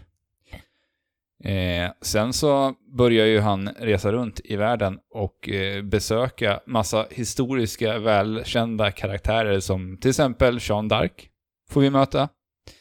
Och strida. Och strider gör vi såklart med stora jättestenar som vi rullar emot varandra, för det är så alla krig har utspelat sig genom världshistorien. Just det. Eh, så eh, vi har, vad, man spelar alltså mot en annan spelare. Det här är storylight jag pratar om, då får man möta, man får ta sig igenom, möta massa historiska karaktärer och allt därifrån. Så att man får sig en liten historielektion också, vilket är lite kul. Eh, Så det, det de har tagit och kombinerat i det här, jag vet inte hur det var i första, jag tror det bara var själva stenrullandet i det första spelet om jag minns mig rätt. Men i det här spelet så handlar det om att man har kombinerat rulla sten, to- stora tunga stenar på varandra och eh, tower defense. Mm. Så att- När du startar spelet så får du rulla första bollen, du ska ta dig igenom en lång bana, förbi massa hinder och sen så ska du storma rakt in i en stor dörr. Bakom dörren så finns eh, den här spelaren som du spelar emot. Och, eh, sen har den här stenen en cooldown på sig och under cooldown-perioden så kan du börja placera ut alla dina, alla dina tower, vad heter det? Alla dina, dessa prylar som ska, du, du ska försvara dig med. Så allt ifrån katapulter till eh, kossor, för de är bra och stora, kan blockera med. Krigselefanter finns det bland annat. Vi har eh, så här minigruvor som kan generera mer pengar så du kan köpa ännu mer saker. Så att du kan använda dig av de här och blocka ut eh, och stoppa den här motståndaren. Och jag var inte helt ute och seglade ändå när deras pann då på, på musik, Rock of Ages, fast handlar om en sten. För musiken verkar ju spela en ganska stor roll, eller i alla fall vara ett viktigt element i eh, att ge flavor till de olika eh, tidsperioderna. Absolut. Det, så är det ju verkligen. Som Van Gogh-banan här som jag tittar på som är gjord då i, i Van Gogh-stil och även har någon slags då eh, klassisk musik till sig eh, som äggar på Mm. eh, stenen. Jo, men det, det är ju verkligen det. Och vissa stenar har ju liksom, de passar ju in i temat till det här också. Och jag, det, min favoritbana är nog eh, Salvador Dalí-banan. Ja, Ja, den är häftig faktiskt. Jag har sett den. Den, den, den är så sjukt vriden och skev och så är precis det jag pratade om med det här Ace Team, hur de lyckas fånga den här obehagskänslan, för den banan är lite obehaglig och creepy. Ja. Liksom. Verkligen. Känner ni till de här, eh, jag tror, giraffer som eh, Salvador Dalí målade? Ja, Ja. med de smala, smala benen. Precis. Det, är- det är ju den där giraffen som vi möter, Ja. som, är, som, som vi ska då attackera. Och det, är, det, det är häftigt när man ser den också längs horisonten liksom. ja, det, det är banan. skithäftigt. Och sen har de de här, de här typiska Salvador-klockorna, eller Dalí-klockorna som ligger i bakgrunden och har smält ner och Ja. hans eh, elefanter som typ traskar i bakgrunden och... Jo, just det. Nej, det var elefanterna jag tänkte på, ja. Precis, som man ser i Mm. bakgrunden. Ja. Det, är- ja, det är superhäftigt och det, det känns så himla kul att se att de har gjort sånt himla bra arbete med att verkligen researcha de här olika karaktärerna och verkligen så sätta känslan till vad den här, eh, alltså som i Salvador Dalí-banan, att de fångar så mycket av honom i banan. Ja. Och Van Gogh-banan är ju också ett jättebra exempel. Mm. Man får ju ganska mycket eh, Monty Python-vibbar av det också, tycker Ja, jag. absolut. Med så här stora händer som kommer ner från himlen och... Och speciellt i humorn, för humorn är ju helt, eh, helt kna- superknasig alltså. Det, det är bara, allting börjar med en liten kort cutscene där, vi, där det händer någonting helt knäppt. Mm. Och det är verkligen så himla Monty Python. Det är lite... inverted katamari lite grann, känns det som. Ja, Att det är så här, man har sönder saker istället för att bygga på, men det är lite samma bizarra estetik och stämning. Fast som sagt med ett större dos obehag, verkar det vara. ja. Och, jag, jag, gillar, jag gillar verkligen eh, undertiteln. Bigger and bolder. ja. Eh, Jag har ju bara pans. spelat det här i single player. Man kan ju spela det versus emot varandra och det finns två olika spellägen. Ett som man bara rullar boll. Jag tycker nog att det nästan är roligast att bara rulla boll. Det, det är någonting, det, det där tycker jag, jag blir så förvånad att det, all, att det är så kul att rulla bollar i spel. Ja, Det jag, har man gjort ganska många gånger, men det är så himla roligt. jag håller med. Alltså. Super Monkey Ball. Ja, Super Ja. Monkey Ball. Metroid Prime, det var alltid så kul i Morphball eh, Ja. sektionerna. Kula World. Kula Kul World! var ett ja. riktigt bra spel alltså. ja, det är svenskutvecklat. Marble Madness. Ja. Ja. Ja, Det är en, eh, en underskattad genre, bo, eh, bollrullar-genren. ja, Ja. men det är det faktiskt. Och det Katamari ändå tycker jag fortfarande är, Ja, den- tronar. Den borde ju platsa in det va? ja, det tycker jag. Ja. Så det, det är Rock of Ages 2, släppt eh, till Switch nu. Ja, det finns ju ett PS4 också? Ja, jag tror det. Ja. Det, det släpptes nog till och med till 360 på den tiden. Alltså det, det har ju några år på nacken. Ja, okej, okej. Ja, ja. Så, Det är släppt 2017 va? Är det så? eh, jag är lite osäker. Det, Jag det tror att här, jag läste det. det kanske är... 2017, jajamän. Playstation 4, Xbox One, Microsoft Windows, Nintendo Switch. Ja. Ja, ett, ett spel som eh, delvis medvetet har en ganska kackig estetik då. Eh, och det har ju du också spelat ett spel som har, Andrew, med eh, en helt annan spelmekanik. Ja, det. eh, med eh, grafik som man knappt behöver titta på, jag på att säga. Ja, men fakt ja, alltså det- faktiskt, lite så. det var en kompis i, i skolan som sa att estetiskt det ser ut som att någon bara smält ihop lite monster och figurer i paint och sen, ja, smält på i det här spelet. Nej, det är inte Det snyggt. kan ju vara så att eh, det är några designers som har suttit och jobbat på det här för länge. Och sen bara, men just det, vi har ju ingen art. Ja, vi får eller göra det själva. Nej, det är men vi jätte... kan inte det här. Det är jättefult alltså. Det finns liksom inga nyanser någonstans, inget djup, eh, skuggor finns det inte att ta. Nej, det är superfult. Slay the Spire heter spelet i alla fall. Och designen då, som de har suttit och jobbat på bara, som Alex säger här. Eh, det, det är skitbra. Ja. Eh, men det här är alltså ett rogue-like deck building, dungeon crawler, kortstridsspel. Så allt det i ett. Eh, och du, i det här spelet då så startar du eh, varje runda med en väldigt simpel kortlek. Eh, då har du bara tio kort. Får du bestämma över startkorten? Eller är det alltid samma? Det är alltid samma, men det finns tre olika karaktärer. Eh, och alla karaktärer har ju såklart unika kort, de har unika egenskaper och de eh, talar lite för en viss typ av spelstil, kan man väl säga då. Eh, men sen så då varje gång du tar dig igenom en strid så får du välja ett bland tre olika kort att stoppa in i din kortlek. Eh, sen så kan du köpa kort hos en handlare och sen så finns det lite så här slumpmässiga events som dyker upp också när du progresserar. Där du kan erhålla kort även där. Eh, så själva liksom kortleksbyggandet sker alltid medan du progresserar eh, i, eh, som Dungeon Crawler-delen då. Och då har du som en karta med bara symboler egentligen som representerar vad som gömmer sig. Och så finns lite olika vägar att ta så att man ska ta sig till toppen på den här spiran då, Slay Spire. Um, och sen karaktärerna, som sagt, är väldigt unika ifrån varandra. Det finns en karaktär som fokuserar på bara rå styrka egentligen. Och med den karaktären kan du även använda defensiven offensivt, vilket är lite häftigt. Uh, sen finns det en som kan uh, specialisera sig på att uh, förgifta fienderna. Och eh, sen när du spelar spelet så tar det egentligen inte särskilt lång tid alls innan du stöter på mer komplexa kort. Det sker egentligen i, efter första striden med tanke på att det är slumpmässigt också vilka kort som dyker upp. Eh, och det kan ju vara kort som eh, börjar liksom ge statuseffekter på fienderna, kort som eh, ger både för och nackdelar, det kan vara kort som buffar dig och till exempel din styrka och allt vad det kan vara. Har du någon begränsning på hur många kort du, du får ta med dig? Nej. Så du kan ha hur många som helst? Ja, och det är ju en del av strategin också så här. S- Ska jag ta det här kortet? Är det välbehövligt att ta det här kortet? Borde jag strunta i kortet även om det är ett bra kort? Så att all, alla spelkort du plockar upp längs vägen kommer automatiskt skickas in i din playdeck så att säga?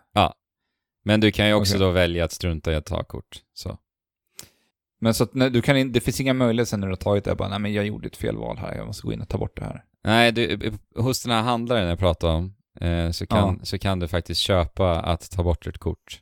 För att du Okej. sam, samlar ju på dig guld också efter varje strid och sådär. Okej. Eh, men sen då så börjar liksom det här mest briljanta med spelet att kliva fram. Och det är ju då när du märker de här korten som, som är designade för att liksom skapa synergier med andra kort. Det är ju då spelet verkligen börjar skina. Jag kan ta ett så här väldigt simpelt exempel. Eh, för att det blir ju så mycket djupare än det jag kommer förklara nu förstås, men bara för att hålla det lyssnarvänligt. så eh, finns det en karaktär som heter The- Defect. Eh, och den här karaktären jonglerar typ som magiska orber. Så då har du olika luckor där de här eh, orberna existerar. Och de här orberna aktiveras och gör skada efter varje avslutad runda på fienderna. Eh, och då hade jag ett kort som, som ökade min fokus, vilket är en, en passiv förmåga som den här karaktären har. Och fokus gör då att orberna kommer göra ännu mera skada. Och sen så hade jag också ett kort då som dubblade antalet orber som jag ha, kunde ha aktiverat. Så man hade bara tre från början. Men i, det slutade med att jag hade nio sådana här orber som jag jonglerar med. Eh, Så att efter varje avslutad runda så gjorde jag liksom förödande skada utan att egentligen ha spelat ett enda kort. Och det var ju så jäkla tillfredsställande när jag kom fram till den, den bilden liksom. För man bygger ju alltid nya kort med eh, lekar med tanke på att det är roguelike då. Uh, och sen så finns det också så här relics och det är passiva föremål eh, som du plockar på dig. Du kan hitta det i, i de här slumpmässiga eventsen jag pratade om. Det kan vara kister som dyker upp på den här kartan som jag pratade om då. Eh, och de här ger ju dig konstanta, konstant eh, olika bonusar. Eh, och de här kan ju också förstärka dina kort ännu mer liksom. Så det är så otroligt mycket djup i det här spelet. Men hur får man mana för att bestämma vilka kort man kan spela? Hur funkar det systemet? Du har alltid tre energi, kallar de det i det här spelet. Så du har tre energi och olika kort har ju olika mängd energi som krävs för att spela dem. Och sen så kan det finnas relics då, exempelvis, som kan ge dig en extra energi var tredje runda exempelvis. Eh, sen kan finns det kort också som kan säga att nästa runda får du ytterligare en energi och så vidare. Och bara med, Mm. bara med det så kan du ju skapa helt sjuka synergier. Jag gjorde en bild en gång där jag fick typ oändligt med energi på grund av eh, ja, hur mina kort samspelade. Och det var ju också superhärligt att bara kunna göra egentligen vad jag ville på grund av det. Uh, för det är ju just det här som är det bästa uh, med det här spelet. Att, att liksom hur du under spelets gång alltid får en idé baserat på korten som dyker upp. Uh, och idén liksom kommer i rullning då och du får ju alltid anpassa dig och liksom alltid ta svåra beslut och tänka smart baserat på vad som dyker upp. Och det är ju så jäkla tillfredsställande och, och belönande framförallt när du lyckas liksom få ihop den där leken Ja, som får det att kännas eh, helt eh, som ett ostoppbart geni. För det är just det att jag känner mig så smart. Det är ju det som, ja, är så fantastiskt. Eh. För att bara bossar kan jag ju liksom eh, eh spöa utan en skråma egentligen. Ja, när man har liksom byggt ihop de här, den här typen av kortlekar. Och eh, det är ju lite som ett eh, begränsad form av till exempel Hearthstone där det är väldigt så här komplext. Om man ska bygga en, en lek som har perfekta synergier så krävs det ju väldigt mycket hela tiden och det är liksom en stor insats att gå in i det. Mm. Här känns det som det är den perfekta mellanvägen att du, for, du måste fortfarande vara bra på att eh, förstå hur den ska funka och bygga en synergi men det, det, det behöver liksom inte vara ett stort projekt utan du, du gör det medans Mm. du spelar på något sätt. Ja, och det är det jag gillar så mycket. Men det är just rogue, det är där roguelike elementet kommer in ju. Eh, Och det är där just kortleksbyggandet får skina för att det är ju designat att du ska kunna göra det här vi säger nu på liksom en timme. Alltså när jag klarade av spelet de gångerna jag gjort det tog det väl, jag tror det tog max en timme och 20 minuter, en runda. Så att det är ändå relativt korta, alltså nu är det ju inte i och för sig korta sessioner, men, men det är ändå kortare än att bygga ihop ett komplext däck i Hearthstone kan jag tänka mig. Och framförallt eh, så handlar det mycket om att då ska man testa den lite och sen så måste man gå ut igen och, och tweaka lite på den eller Mm. och sådär. Så det är ju en, det är en process som som sagt man måste orka med också.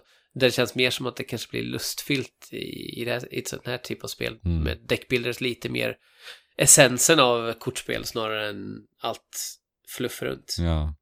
ja, det är så beroendeframkallande. Och det känns ju som att det finns nästan oändligt mycket att experimentera med här. Så det är... Hur, hur långa blir liksom en genomspelning av det? Det är ändå en roguelike.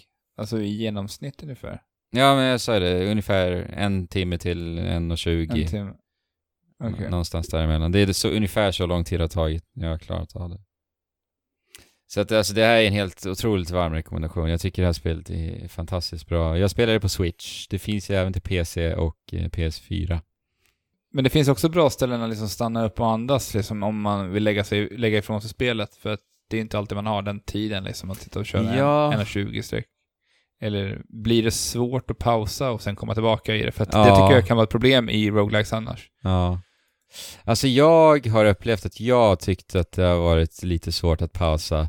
Jag tror att det har lite med lathet att göra, för att jag menar du kan ju gå in och läsa och eh, göra en återblick i vilka, vilken kortlek du sitter på. Men, Mm. men för mig har det varit eh, att jag, det har nästan bara gått superdåligt när jag har pausat och gått tillbaka. Och, men jag menar, du kan, ju, du kan ju läsa dig till, till att förstå vad du, vad du vill, har att göra med. Men, ja. Ja, det blir ju lite svårt eftersom att lekarna alltid varierar beroende på spelomgång Ja, också. exakt, exakt. Och då blir det så att du lägger ju dem i ditt, eh, i ditt minne för stunden. Men sen Ja, nästa exakt. spelomgång så är det så här, då börjar du memorera en massa nya kort så att eh, Precis. kan tänka mig att det blir lite stökigt att liksom lämna det där och komma tillbaka. Ja, verkligen. Eh, nej, alltså det, det är det bästa roguelike-spelet jag har spelat. Jag tycker det är cool. alltså deckbuilding gör sig så otroligt bra alltså, i roguelike. Wow. Det var verkligen, det var ju det jag såg fram mycket emot eh, eh, med spelet just och där levererar det verkligen. Så det är jätterekommendation verkligen. Kul. Mm. Är det släppt på alla plattformar nu? För det har väl funnits in- på PC? Ja, inte Xbox. Allt annat utom Xbox. Okej. Fult som stryk, men kul så in i bomben.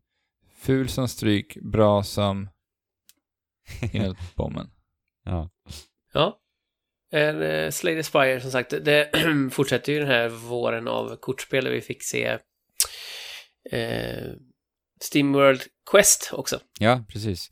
Och jag vill bara säga en snabbis också då, det gör ju sig otroligt bra eh, under sommaren också ju. Bara pick up and play-spel och ha på switchen Mm. liksom, under sommaren. Men eh, Alex, Mm. du har ju också spelat eh, ett spel som eventuellt kan eh, spelas under mörka sommarnätter då, när det regnar lite på plåttaket eh, på mobilen. Eh, jo, jag har ju spelat Very Little Nightmares på, på mobil. Men eh, den här gången är ju inte huvudutvecklaren Tarsier som gjorde originalspelet, utan det är lite studio som heter Alike den här gången. Okej, och det är inte, de är inte svenska då misstänker jag. Eh, men nej, det, det är de inte. Nej.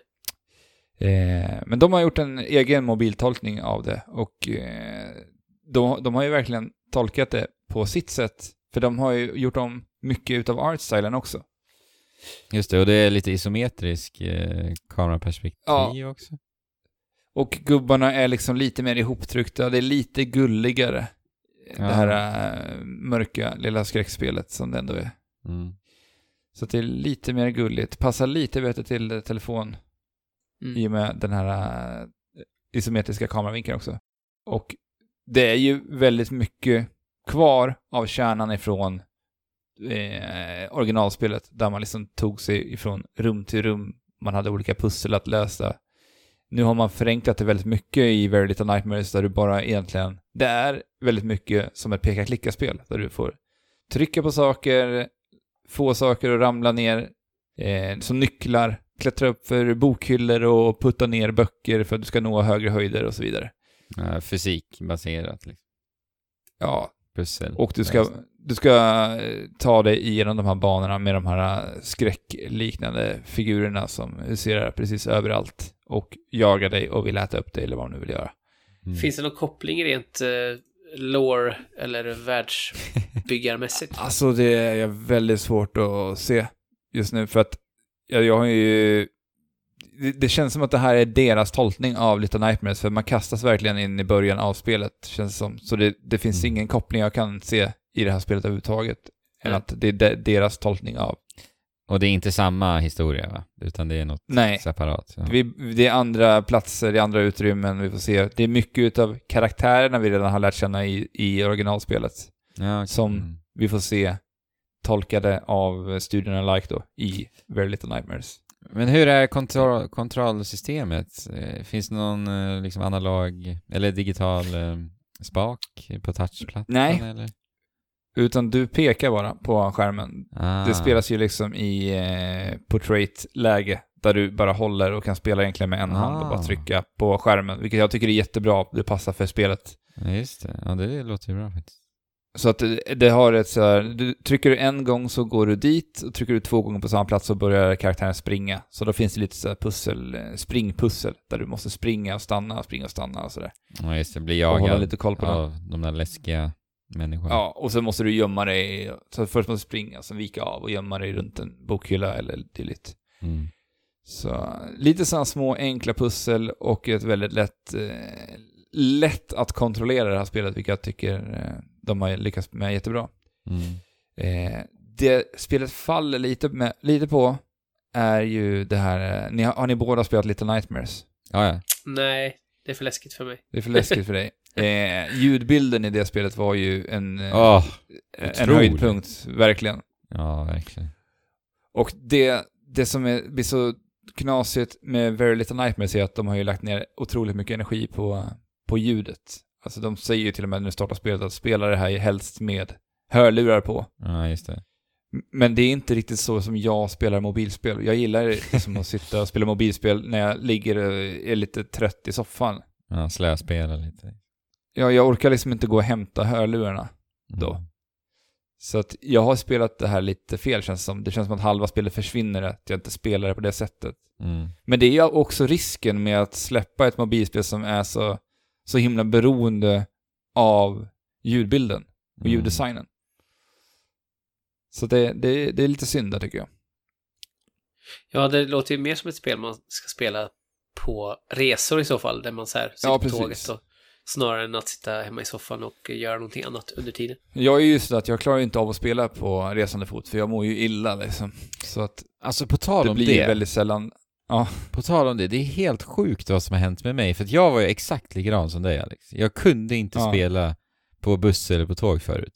Men det har försvunnit. Jag klarar av det nu. Och det känns, ju, det? det känns ju helt bisarrt att jag klarar av det när jag blir äldre. det borde ju vara det tvärtom. ju vara... Ja. Att det blir värre liksom. Nej, jag vet inte. Du har väl, du har väl övat då? Ja, det kanske jag har. det var när switchen kom liksom. Jag tving, Ja. tvinga mig själv att spela. Ja, men det var kanske många kvällar av illamående och liksom spyor där hemma i, i, Det- på toaletten. Det är det jag inte berättar någonting om. Nej, för att det var en, det var en, det var en tuff period där när du skulle lära dig att spela on the go. Ja. Tårar och spyor om vartannat. ja. Men jag har ju också testat någonting annat som jag tycker eh, verkligen måste lyftas fram innan vi går på sommarledighet. På tal om illamående. Eh, ja, på tal om illamående. eh, jag har fått prova på Oculus Quest.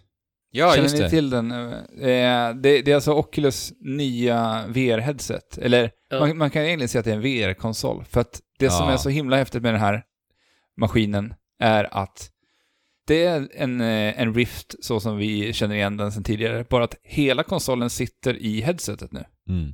Så du behöver inte ha tusen sladdar. Nej, En portabel utan du har bara headsetet på och, och de här uh, touch-controllerna som de kör på till Rift.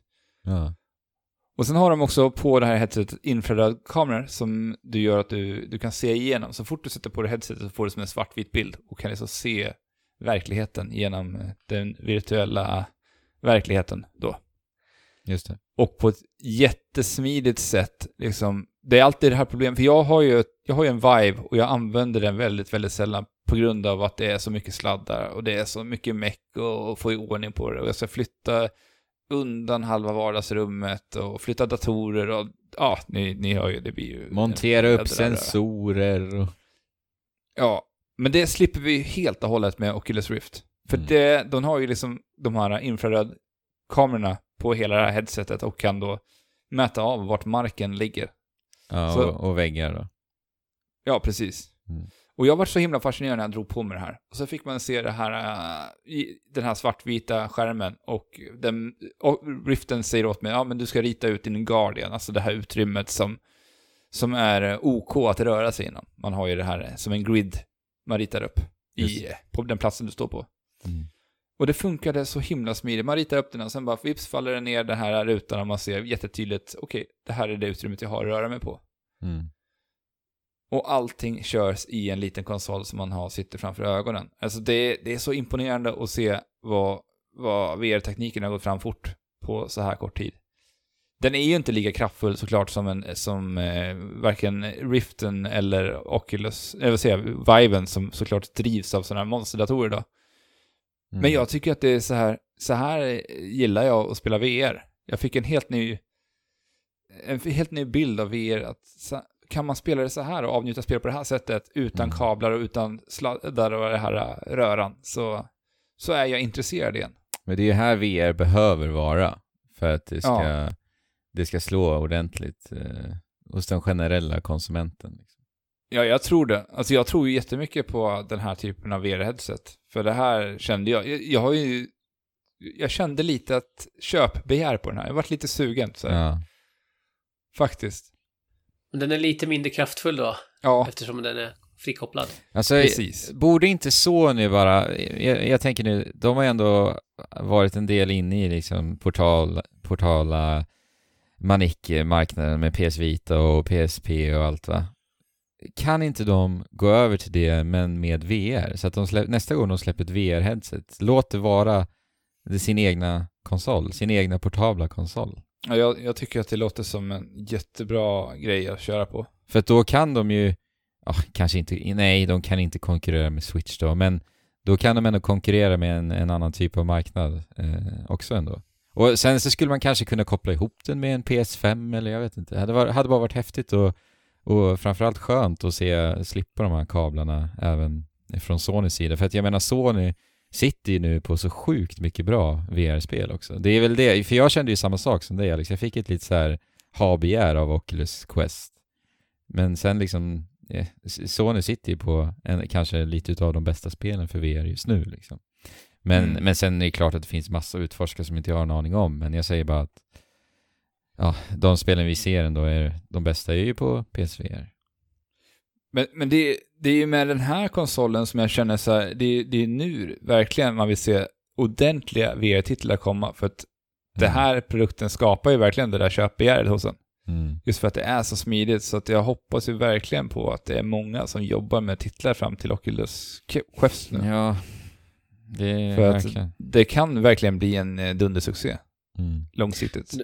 Under lång tid det kommer ta innan vi får se folk som regelbundet rör sig ute med eh, VR-headsets. Ja. Ja, man, man bara drar på den där kameran som man bara kan se rakt igenom så går man och handlar mat för... Och så får du spelifiera din mathandling, att du får olika poäng för saker hur snabbt du kan hitta smöret till exempel. Med ett så här overlay. Ja. Never stop playing. Det känns som att det finns någon sån eh, slogan som en spelföretag har. Och så, och så kommer man kunna scanna av sin kasse med det här grid, grid-systemet som Alex pratade om. ja. Och sen så kan man då eh, spelifiera inpackningen så det blir någon form av Tetris när du ska packa in maten i kassen. Och så kan du välja att betala med eh, delar av din energi, din faktiska fysiska energi istället för eh, pengar. ja. Så blir det risk reward om du kommer orka ta dig hem eller inte ja, efter just det. handlingen. Men jag tycker också att prisklassen på den här konsolen är ganska så... Alltså det känns som ett väldigt bra pris. Den ligger på ungefär 5000 kronor. Ja, just det. För 64 gigabyte och du får de här kontrollerna till. Och Ja. bara de här kontrollerna separat kostar runt 1 och 2 att köpa. Och du får ändå en konsol, ett VR-headset och hela kittet liksom. Det är Som en PS3, Ja, när den släpptes. var inte den dyrare än så? Ja, det kan... Jag tror det kostar 7000. Ja, Ja, jag det tror var- det var något sånt. Och jäklar, det var så mycket Jag vet pengar. att min alltså. kompis, jag vet att min kompis som köpte den på release betalade 10 000 totalt för en, en kontroller, spel och konsolen. Och, ja, det var helt sjukt vad dyrt det var. Ja, shit. Så... Ja, Och så fanns det inga vettiga spel att spela nej, på vi release satt- eller? Vi satt och spelade Virtua Fighter, det var det som fanns som var coolt. Och det där eh, samurai-spelet, typ Genji, heter det inte så? Genji, just det. Ja. Just det. Med Giant Enemy Crab, ja. Eh, men en supercool konsol i alla fall, jag ville bara prata om den. Ja, Oculus Quest. Och eh, jag eh, har ett spel till jag vill prata om. Det är lite speciellt. Eh, Därför att eh, jag är ju inte alls objektiv när jag pratar om det spelet för att eh, eh, 1980X som är alltså utvecklat av Highbit Studios som är eh, mina gamla kollegor då på Reset Media eh, som har gjort till exempel då Level, eh, speltidningen Level. Just. Eh, Victor Sjöström till exempel. Eh, och Tobias Bjarneby och Daniel Air eh, med flera. Eh, Daniel Grigorov hoppade jag över nu. Eh, som har då slutat producera Level och eh, mer eller mindre på heltid producerar eh, spel nu. Har gått från en, eh, ja, och vara en, eh, en tidningsredaktion till att vara en eh, spelutvecklare. Mm. Lite unik eh, eh, sväng. Och det är lite intressant för det är samma sak som Victor, Sjö- eh, Victor Lejonhuvud som jag gjorde med tidigare på Press to Play som också har gått från bevaka spel till att faktiskt skapa dem själv.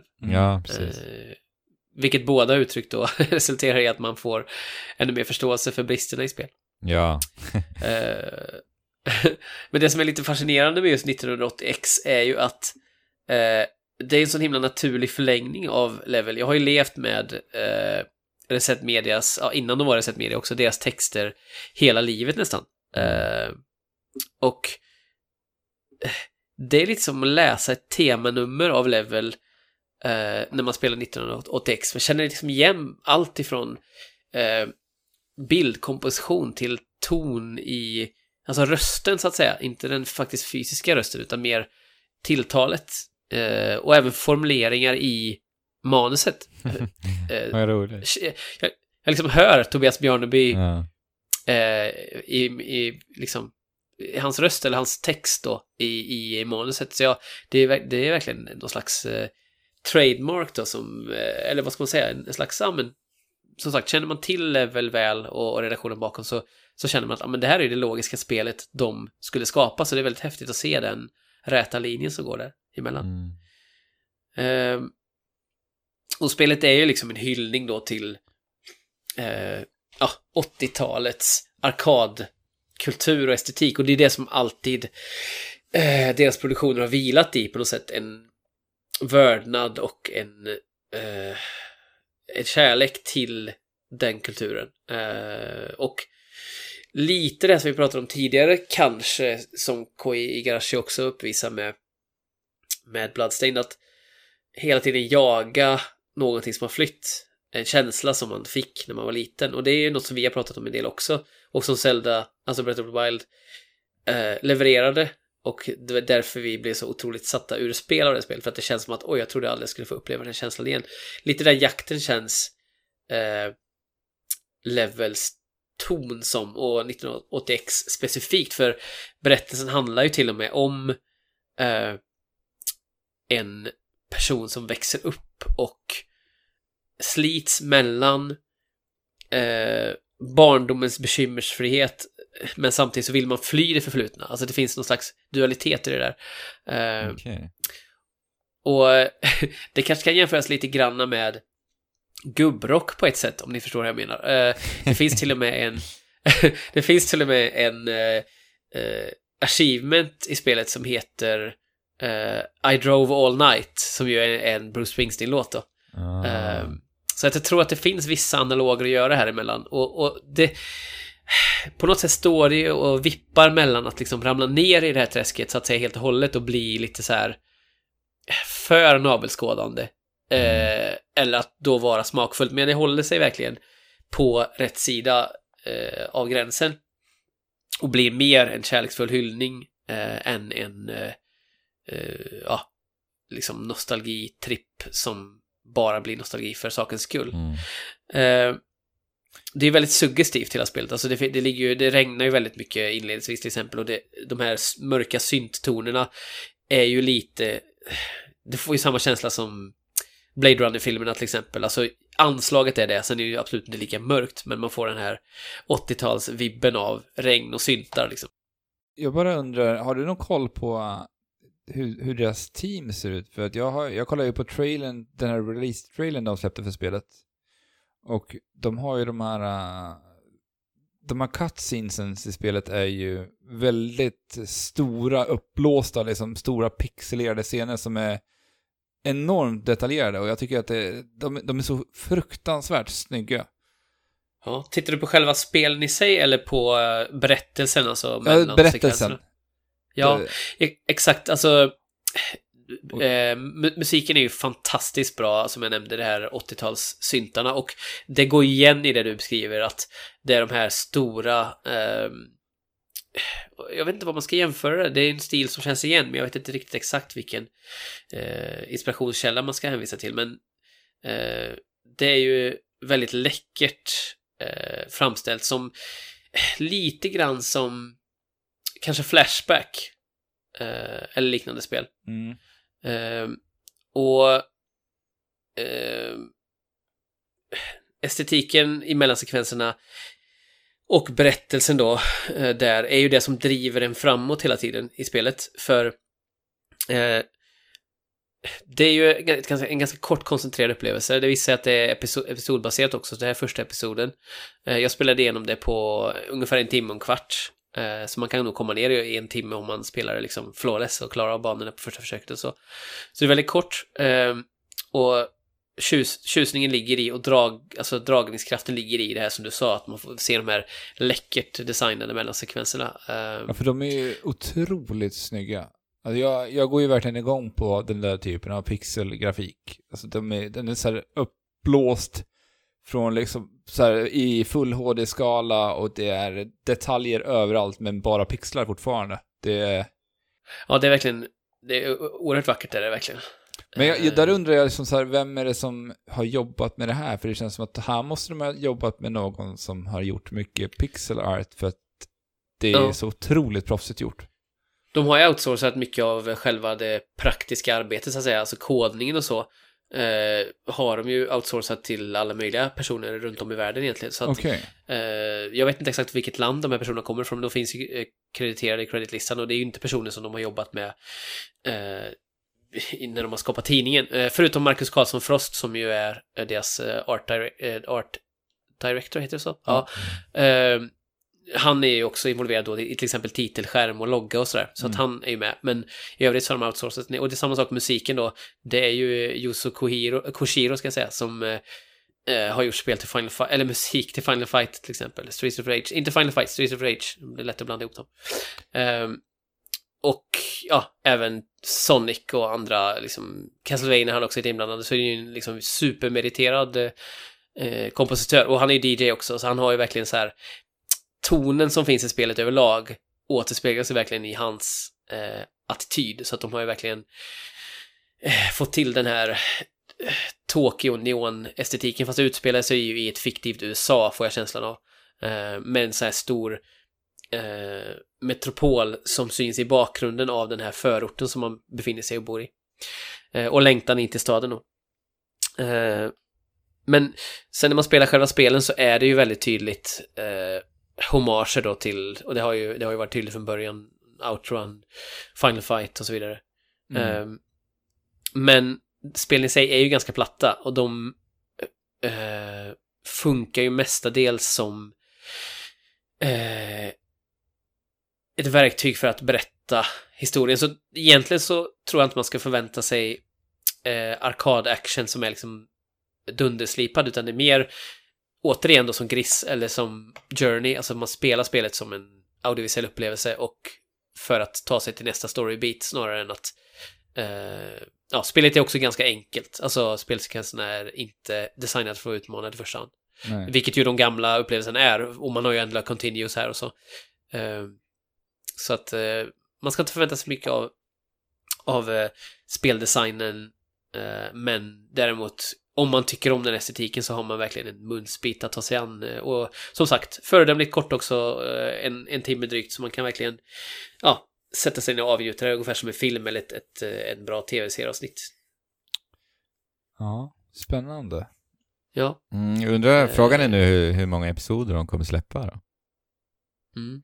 Ja, minst en till ju, för storyn lämnas ju eh, öppen och spelet blir också, ju längre in i spelet man kommer så får man också mer och mer eh, influenser från varandra. Världarna kolliderar mer och mer, alltså spelvärlden och eh, berättelsen eh, börjar sammantvinnas. Mm, okej.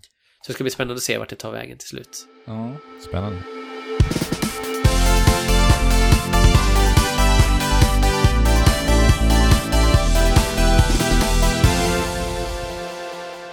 Ja, och till det sista spelet den här våren då, som ju inte är som inte är vilket spel som helst heller, utan det är ju en uppföljare till eh, Mario Paint eh, och kanske också en mer direkt uppföljare till eh, Super Mario Maker som kom, släpptes till eh, Wii U. Jajamän. Och det är jag som har spelat det här också. Och nu blir det här sista spelet jag ska prata om och min energi är ju i botten. Så ni, så, så ni får hjälpa mig igenom det här. Har du, har du fuktat strupen den sista gången nu, Andrew? För nu lär det vara ett uttorkad där. Prata så mycket. Så nu är jag redo. Ehm, ja, Super Mario Maker 2. Det här har jag sett fram emot otroligt jädra mycket. Och äntligen har jag fått spela detta. Jag spelade ju faktiskt eh, Super Mario Maker. Eh, alla vi i Trekraften gjorde det ganska mycket när det begav sig. Mm, vi gjorde till och med en bana tillsammans, en trekraften-bana faktiskt. Precis. Eh, jättekul spel och det är väl egentligen det spelet som utnyttjade Wii U-hårdvaran bäst av alla spel till Wii U. Eh, Kanske Zombie U. Ja, en, Ett- en av de bästa. Ja. Jag skulle säga Zombie U och, och det här. Sen finns ju det där Affordable Space Adventure som jag inte har spelat, men jag har hört att det ska göra det väldigt bra också. Ja, och Rayman gjorde ju ändå coola grejer också. Ja, just det, i co-op-delen där. Ja. Ja, men eh, det gör det jättebra i alla fall. För jag gillade ju verkligen hur sömlöst det var att, eh, att eh, bygga banor på gamepaden och sen så vips kan du provspela på tvn. För att Super Mario Maker är ju egentligen ja, ett level design-verktyg. Gör dina egna ba- Mario-banor. Så finns det ju även ett litet storyläge. Det fanns ju även i ettan också. Men i ettan var det ju väldigt lite utav en, eh, en eftertanke kändes det som. Alltså det var ju någonting som de inte liksom var tydliga med att här kan du spela eh, storyläge eller är jag med helt ute och cyklar? För jag minns att det var ju inte alls någonting som var liksom fram, eh, framhängande i presentationen alls, eller? Nej, jag Nej. tror inte det var det. Nej. Nej, det, och det var ju mest bara eh, ett slags, vad ska man säga, boss rush är inte rätt, men alltså man tog sig an ett antal banor i rad och så kunde man välja vilken svårighetsgrad man ville ställa in och sådär. Ja. Eh, nu bygger man ju ett slott. Ja, precis. För det, nu har vi verkligen ett gediget storyläge ändå i tvåan. Eh, och ja, Peach slott har eh, gått i krasch och vi ska bygga upp det tillsammans med Toadette och lite Toads. Eh, och då spelar vi då som byggar Mario i en liten 3D-miljö faktiskt. eh, I, som en hubbvärld då, där slottet håller på att byggas upp. Vad gör Peach då? Ja, du. Det, det förtäljer inte historien. Hon är alltså inte med och bygger upp sitt eget slott. Det var lite divigt gjort. ja, eller hur? Kanske på semester eller något sånt. Ja. Eh, och sen så är det såklart så här Nintendo-charmiga dialoger ändå eh, när vi tar emot de här olika jobben för att erhålla pengar. För det är ju, vi behöver då eh, dra iväg på jobb för att tjäna pengar och med de här pengarna så kan vi då eh, köpa arbetskraft eh, i form av Toads som bygger ihop slottet. eh, och jag tycker ändå att det är en väldigt mysig inramning faktiskt. Eh, och det är en ganska så här tillfredsställande ändå visuell progression att se det här slottet byggas upp också. Härligt också ändå att se hur de eh, ibland också väver in eh, liksom själva uppdraget, jobbet du gör eh, på banorna i lite utav en kontext utanför. Och det kan vara till exempel en Toad som behöver räddas då. Och sen så när banan är avklarad så dyker Toaden upp i, ja, på slottsplatsen. Och jag tycker det, det är så här små detaljer som ändå tillför lite till känslan av att det ändå är någonting lite mer gediget eh, som spel, enspelarläge. Taget direkt, taget direkt ifrån Mario Run då. Den eh, mekaniken att man bygger upp sitt slott. Ja, var det så där? Ja, det var det. Ja. ja. Eh, och sen banorna i sig är skit, skitbra. Det är alltså hundra, över hundra Nintendo-skapta banor. Eh, så det är alltså professionellt byggda banor. Och jäklar vad det här är kreativt här alltså. För att det fina med liksom Mario Maker och även tvåan nu då är ju att de, det känns ju som ett Mario-spel på steroider lite. För att de, de Mm. vrider ju och vänder på väldigt mycket av koncepten vi redan är vana vid på väldigt så här knasiga och bisarra sätt. Och det genomsyrar verkligen det här storyläget, för alltså det är så jäkla kreativt verkligen. Alltså Nintendo har gått, gått in i någon slags eh, överdos med, om man tänker på Smash och det här spelet nu så är bara så här, om vi gör hundra kanonbra banor och så kommer det också finnas en miljard andra saker du kan göra i spelet. Ja. Eh, eh, och bara ljudet i spelet, eh, för i första spelet var ju också så här en, en jättehärlig grej. Alltså hur Mm. alla ljud och all musik som fanns i, skapandet av, av banorna. verkligen, verkligen. Ja, det är så otroligt inbjudande bara, just byggläget om man säger så.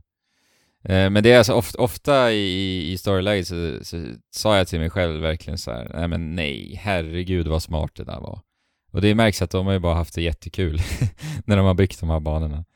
Eh, så det var jättekul att bara eh, uppleva de här och inspireras. Helt galen variation. Alltså ingen bana är sig lik alls. Så att jag, jag tyckte storyläget var riktigt, riktigt bra alltså. Ja, du, har, du har dragit igenom hela storylight eller? Ja, men det, jag har en hel del banor kvar att göra. Jag har dragit igenom det och byggt upp slottet, men det finns eh, lite mer att göra också efter. Okej. Ehm, Eh, jag, jag har ju en stor eh, fråga ja. gällande Mario Maker 2. Är Mario och fågeln Yamamura tillbaka i tvåan? Eh, ja, det är de. De är det? Ja. Det är de, det är de som, precis, det är de som kommer med tips och hjälp, eller hur? Vet, vet du varför duvan heter Yamamura? Jag fick faktiskt syn på det nu. Nej, varför? Varför?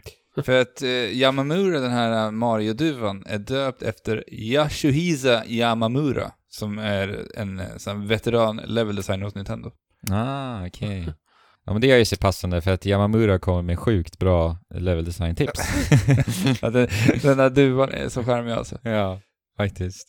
Ja, dialogerna bara i, för det finns ju alltså eh, ett menyval där du kan få hjälp utav Yamamura eh, med eh, banbyggandet, hur du ska inspireras, hur du ska tänka i din level design, varför du ska tänka. Faktiskt ändå väldigt ingående. Riktigt kul att titta på de här. Och dialogerna är ju supercharmiga och Mario och Yamamura, de skojar ju alltid med varandra också sinsemellan, medans du också, de också hjälper dig. Och det gör ju också att man tar in det på ett annat sätt, när det också är roliga dialoger. Så att det, där har de gjort det väldigt, väldigt bra. Och det kan man väl säga överlag, att allting känns bara lekfullt och kul. Alltså du, du ska spela Mario Maker för att du ska ha en kul tid, liksom. Eh, men sen kan man ju sakna lite saker eh, i liksom presentationen ifrån ettan och jag minns ju det här eh, flugsmäll mi- minispelet. Eh, och det dök ju upp flugor tips, titt som tätt när du, när du byggde i Super Mario Maker, det första. Och om du smä, smällde... Det var ju en blinkning till eh, Mario Paint också. Ja, precis. Därav att Jesper då inledde med en uppföljare till Mario Paint. Ja. Eh, Men då om du smällde tre flugor så inleddes ett litet eh, minispel där du skulle smälla flugor på gamepaden. Alltså en jättelöjlig detalj, men det var ändå en sån där detalj som bidrog, dro- drog till hela den här knasiga och bisarra presentationen. Eh, lite sådana Mm. där små saker. Det finns några andra eh, saker som likt det som jag saknar ändå i Mario Maker 2 som de har tagit bort. Och det känns bara så här, varför har ni tagit bort det? Det finns egentligen ingen anledning till varför de har gjort det. Eh, Är, är hunden och raketen kvar? ja, de är kvar. Ja. Hunden är ett, eh, jag älskar namnet för Undo Dog. Det är hu- hund, hunden man kallar på för att, vad säger man? Kontroll Z. Kontroll Z, ja precis. och så hör man ett litet woof när, när man gör det. Och byggläget då? Eh, det är här vi kommer spendera kanske mest tid i Mario Maker. Det är trots allt Mario Maker va? Och när man ska starta bygga i, i, i det här spelet så kommer ju du alltså mötas egentligen utav en helt tom plan, eh, spelplan. En helt, ett helt tomt papper, blankt papper, det finns ingenting. Och eh, jag, jag skickade ju ett meddelande till dig Alex och sa att shit vad det är svårt att bygga när du inte har någonting framför dig. Alltså Mm. jag fick totalt, alltså jag bara frös till is när jag ställdes inför den där skärmen. Eh, och jag har ju liksom tänkt på det här spelet mycket och så här, kommit upp med lite idéer hur jag ska göra, men när jag satt där med den där Då var tomma, det bara... ja, alltså ingenting hände överhuvudtaget.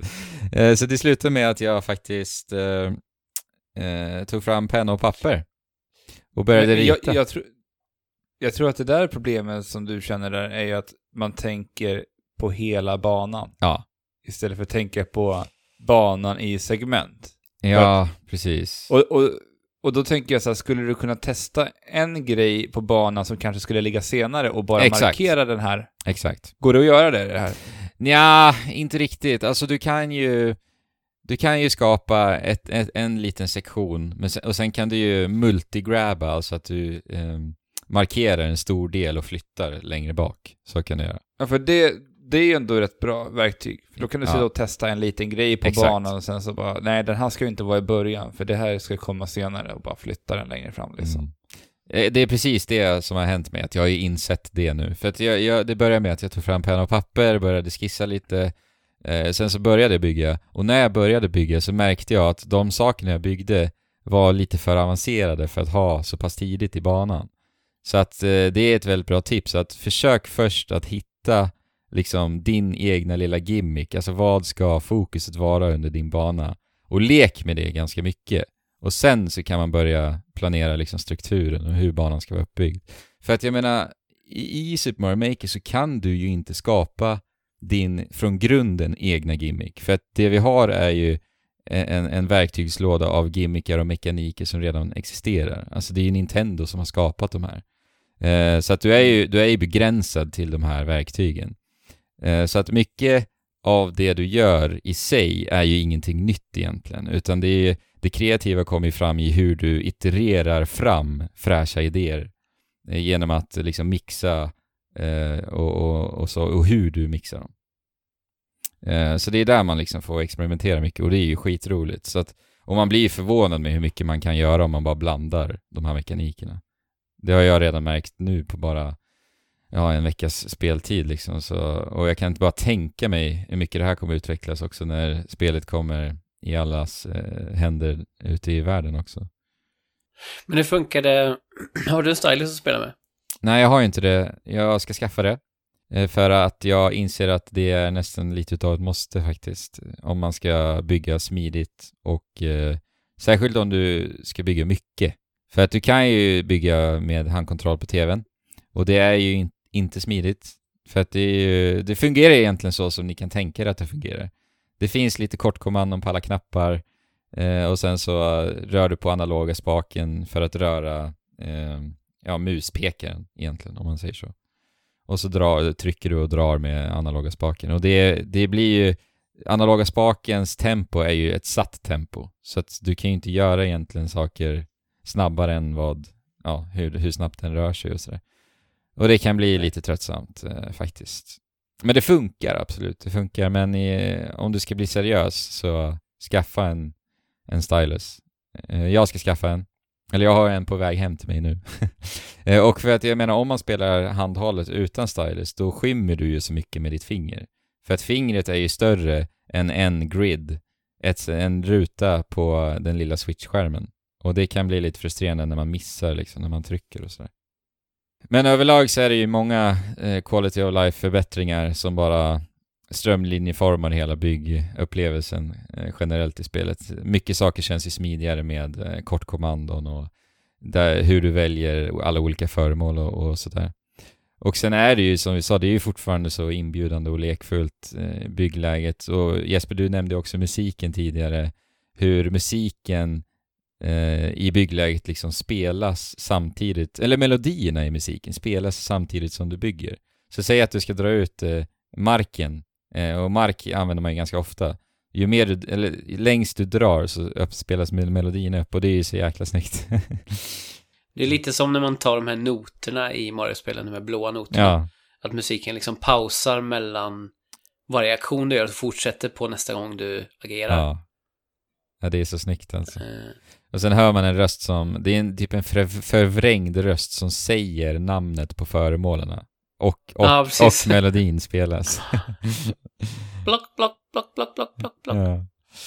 Men eh, alltså handhållet så är det ju superhärligt eh, att bygga. Så att det är där jag, så jag föredrar att spela spelet ändå. Eh, just för att vi har touchskärmen. Och det kommer ju bli ännu bättre med stylusen. Man kan ju bygga banor ihop, du har inte provat det? Nej, det har jag inte provat. Då blir man ju dock begränsad till tvn och kontroll. Eh, men en eh, det, annars stor nyhet i Super Mario Maker 2 är ju just det här 3D World-skinnet ju. Uh, vi hade ju fyra i ettan. Super Mario Bros, Super Mario Bros 3, nu Super Mario Bros U och Super Mario World. De finns i tvåan nu också. Och sen även då Super Mario 3D World. Så då får vi se 3D World i en 2D-kontext.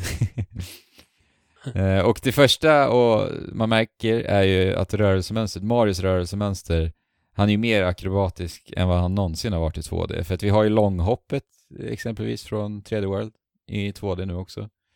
Eh, sen så kan vi göra ett sånt här, ni vet, backflip när man duckar så hoppar man bakåt. Eh, sen kan man krypa. Det kunde man inte göra i något av de tidigare. Så att det känns ju skitkul verkligen. Det är, det är nog det roligaste att eh, kontrollera Mario i, skulle jag nog säga. Eh, och sen så är det ju dock lite märkligt för att det finns ju många föremål och verktyg som inte förs över till eh, de andra fyra skinsen. Eh, och det kan ju bli lite frustrerande när du har en idé och sen så kommer du på, ah, just det, det här är ju bara exklusivt för 3D World. Så att det finns många som... Ja, just det, det är ju exklusiva grejer nu. Ja. Nu har du ju bara kunnat switcha rakt av mellan alla olika teman. Ja, precis. Eh, och det är ju en begränsning eh, och jag menar, för min del så, det har kanske varit frustrerande någon gång när jag insett att just det, det där går inte. Men å andra sidan, jag menar jag är bara glad över att Nintendo har gett mig det här. Och känner du att det är en begränsning och, och du blir frustrerad över det, då skulle jag nästan säga om du vill skapa någonting så pass mycket inom spel, börja gör spel på riktigt själv då. för, att, för att jag menar, spelet är begränsande och det kommer alltid vara det. Du kommer aldrig kunna göra det, du- det, det, eh, 100% det du alltid vill göra. För att vi är ju begränsade till verktygen som finns. Så att det, det fina med Mario Maker kommer ju fram i hur du eh, bemästrar begränsningarna som finns och hur du kommer upp. Alltså jag blir ju kreativ av de här begränsningarna. Jag tycker ju snarare att det är en, en fördel snarare än en nackdel. Och det skulle aldrig funka för den breda massan om det inte fanns ganska tydliga begränsningar. För då skulle just den här eh, frysningen som du upplevde bli för stor för många. Ja. Eh, och det blir otydligt vad man kan och eh, inte kan göra. Exakt. Jo, men då blir det ju lite av det spelet som Media Molecule har jobbat med. Alltså Dreams. Exakt.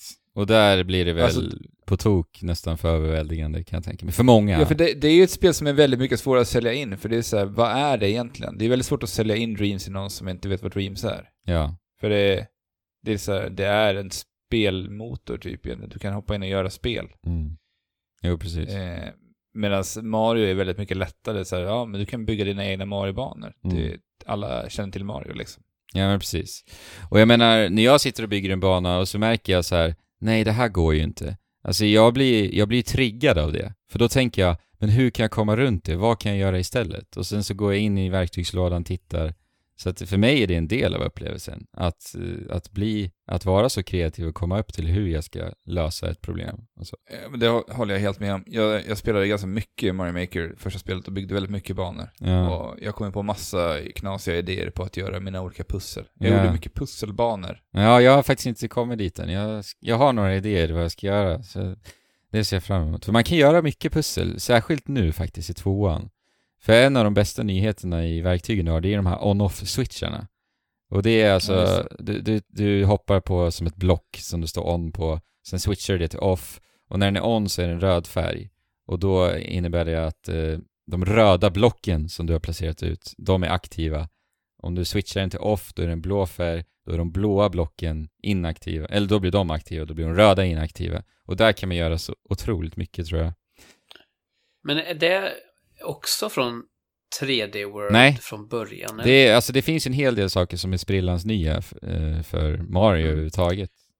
Det är en av dem. Jag känner igen det där ändå att det där med att man rör sig. Och det fanns ju en hel del i 3D World liknande mekaniker att man eh, bytte just mellan två olika färger och kunde... Ja, Eh. precis. Du tänker nog på hoppen, eller hur? När du hoppar så flippade så här eh, plattformen. För De här röda och blåa knapparna. Ja, exakt. Precis. Som Exakt. flippade. Ja. Så att ja, lite utav det fanns väl tidigare. Eh, Ja. ja. men annars så är det ju Course, Course World eh, är ju såklart kvar också. Det är där vi utforskar alla världens eh, verk ju. Det är där vi hittar vänners banor och även alla människors banor där ute. Och vi kan ju spela det här Endless-läget fortfarande, där vi spelar slumpmässiga banor. Ja, i all evighet egentligen. Därav namnet då. Men det, det systemet är bättre, alltså vill vi säga Course World. Du kan hitta banor mycket bättre nu än tidigare. eller? För förr var det en sån här nödlösning att de lanserade någon sajt efter ett tag som man kunde bokmärka och sen typ hitta i spelet. Mm. Eh, Men nu verkar det vara en bättre eh, ett filtrering i själva spelet. Ja, precis. Du har ju olika tags som du taggar dina banor med. Och det kan vara exempelvis puzzle då, standard, eh, autoscroller. Så berättar du liksom vad din bana, var din bana dras åt liksom. Eh, Så det blir lite lättare att hitta. Sen för att hitta vänners banor så måste man dock fortfarande skriva in en kod, en eh, nio siffrig och bokstävrig kod. Vadå, för själva leveln alltså? Nej, alltså du kan ju följa eh, makers. Så att du har en ma- Ja, maker okej. profile. Och så finns det lite medaljer du kan erhålla genom att eh, Alltså- samla på dig maker-poäng och, och liknande. Så du kan alltså inte använda vännerlistan på switchen, utan du måste registrera även här också? Jajamän. Okej. Ja, de Ni- ska göra om stället. Nintendo 2019. De gillar sina Ja. koder, det vet vi. Inga Ja. barn ska få komma till skada. Precis. Men eh, du har ju glömt att nämna den absolut största nyheten av allt i det här spelet. Jag pratade om det jättemycket när vi spelade Mario Maker. Och det var ju att det, det jag snabbt saknade i Mario Maker, jag var till och med och pratade med Marcus Hermansson som gästade oss när vi pratade Mario Maker. Ah, just det. Jag vet. YouTube-kanal. Jag vet vad du ska säga. För att prata om så här, framtiden för Mario Maker. Och det vi pratade om då Mm. var det att vi saknade ju backar. Ja, just det. Och nu finns ju backar äntligen. Alltså det, är- det är ju den största nyheten. ja. För att eh, det här öppnar ju möjlighet till att göra, jag nämnde det tidigare, jag älskar ju sport och extremsportspel och det kan man ju skapa väldigt mycket roligt och knasigt med Verkligen. i Mario Maker. Verkligen. Du kan ju göra en, ti- en Tiny Wings-klon med... Eh, Ja, Mario precis. Ja, det går att göra så mycket. Ja, men slopesen är helt underbara. Jag älskar ju att eh, slänga sig på rumpan och glida ner för de här slopesen. Det är en så skön Men fysisk... finns pingvindräkten i det här? Nej, det gör den faktiskt inte. Alltså det hade man ju velat ha. Alltså pingvindräkten äl- älskar jag. Med, med New slopesen. Super Mario Bros. Ja, Ja, alltså det, de banorna är från New Super Mario Bros 2 ja. Är ju fantastiska. Jag älskar dem. Ja, men det är, alltså när jag spelat tvåan nu, jag, jag gör ju slopes hela tiden. Alltså dels för att jag tycker att det är estetiskt snyggt, alltså det känns ju, banorna blir mer organiska när man använder slopes. Men också för att de är skitroliga. Jag, det är nästan så här, jag eh, begriper inte hur man pallade med ettan utan dem. Lite, Nej. för de är så bra. Det är därför du inte ens nämner dem, för du tar dem för givet liksom. Ja, det, men jo men faktiskt. De är, det är en så självklar nyhet liksom. Det är klart att de ska finnas, så nu gör de det. Eh, men, men, Ja. men också en stor nyhet är just det här versus-läget som man kan spela online. Och eh, Nintendo har ju gått ut och sagt nu att det kommer att komma en patch där vi kan spela med våra vänner. För att eh, förut så kunde man ju bara spela, eller alltså innan var det uttalat att man bara kunde spela med slumpmässigt folk. Men det ska gå eh, i framtiden att spela med vänner. Eh, Men en, ett väldigt stort minus med just versus-läget är att när du väljer versus så kommer du slumpas vilka du spelar med och det kommer också slumpas banor. Och det helt, helt korkade är att det finns ingen tag för versus-banor. Så det vill säga att när du spelar versus så spelar du slumpmässiga banor av alla tags som finns. så det kan bli såna här aut- autoscrollbanor och sånt. Ja, det, ja precis. Det, det kan finnas, det blir vilken bana som helst. Och självklart kommer det finnas banor som inte alls lämpar sig för versus. Och Ja, men jag menar, många av dem är ju är såna här där man bara står still och så händer Ja. ett maskineri på banan. Man tar sig igenom en bana liksom av, utan att röra någon knapp. Ja. precis. Men då kan man ju hamna på sådana musikbanor som folk gör också, det är inte jättekul. Nej. Och jag menar att, att designa en versus-bana är ju är superkul. Alltså du kan ju göra jätteroliga versus-banor. Och det är de man vill uppleva när du väl tar dig in och spelar versus. Jag vill ju inte uppleva... Med olika lanes Ja, saker. precis. Jag har faktiskt en, en idé på det. Jag har gjort så olika vägar alla kan ta och så. Eh, så det, det måste de fixa alltså, för det är verkligen ren idioti faktiskt. Eh, och även jag fick- co-op. Jag tycker att det borde finnas en co-op-tag. Alltså det här, den här banan ska spelas co-op. Jag menar, det, det som du sa Alex förut, finns ju möjligheter att göra väldigt mycket eh, sportspelsaktiga saker i Mario Maker 2 om det bara hade gått att skräddarsy då för, för Versus. För till exempel en, eh, att stänga in folk mm, och tvingas simma. Eh, ni vet som i Track and Field att man bara måste hetstrycka på knappen. Man skulle kunna göra ja. ett eh, Track and Field-liknande spel. Ja, just det. ja, det hade varit Eh, jättepassande. Ja, och det kan man göra, men man har ingen aning om, om det kommer bli använt i Versus. Nej, precis. Nej. Ja. Det kanske kommer en patch. Ja, och det är det Ja. som är så kittlande ändå med Super Mario Maker 2, för att Nintendo kommer ju tveklöst eh, uppdatera det här spelet.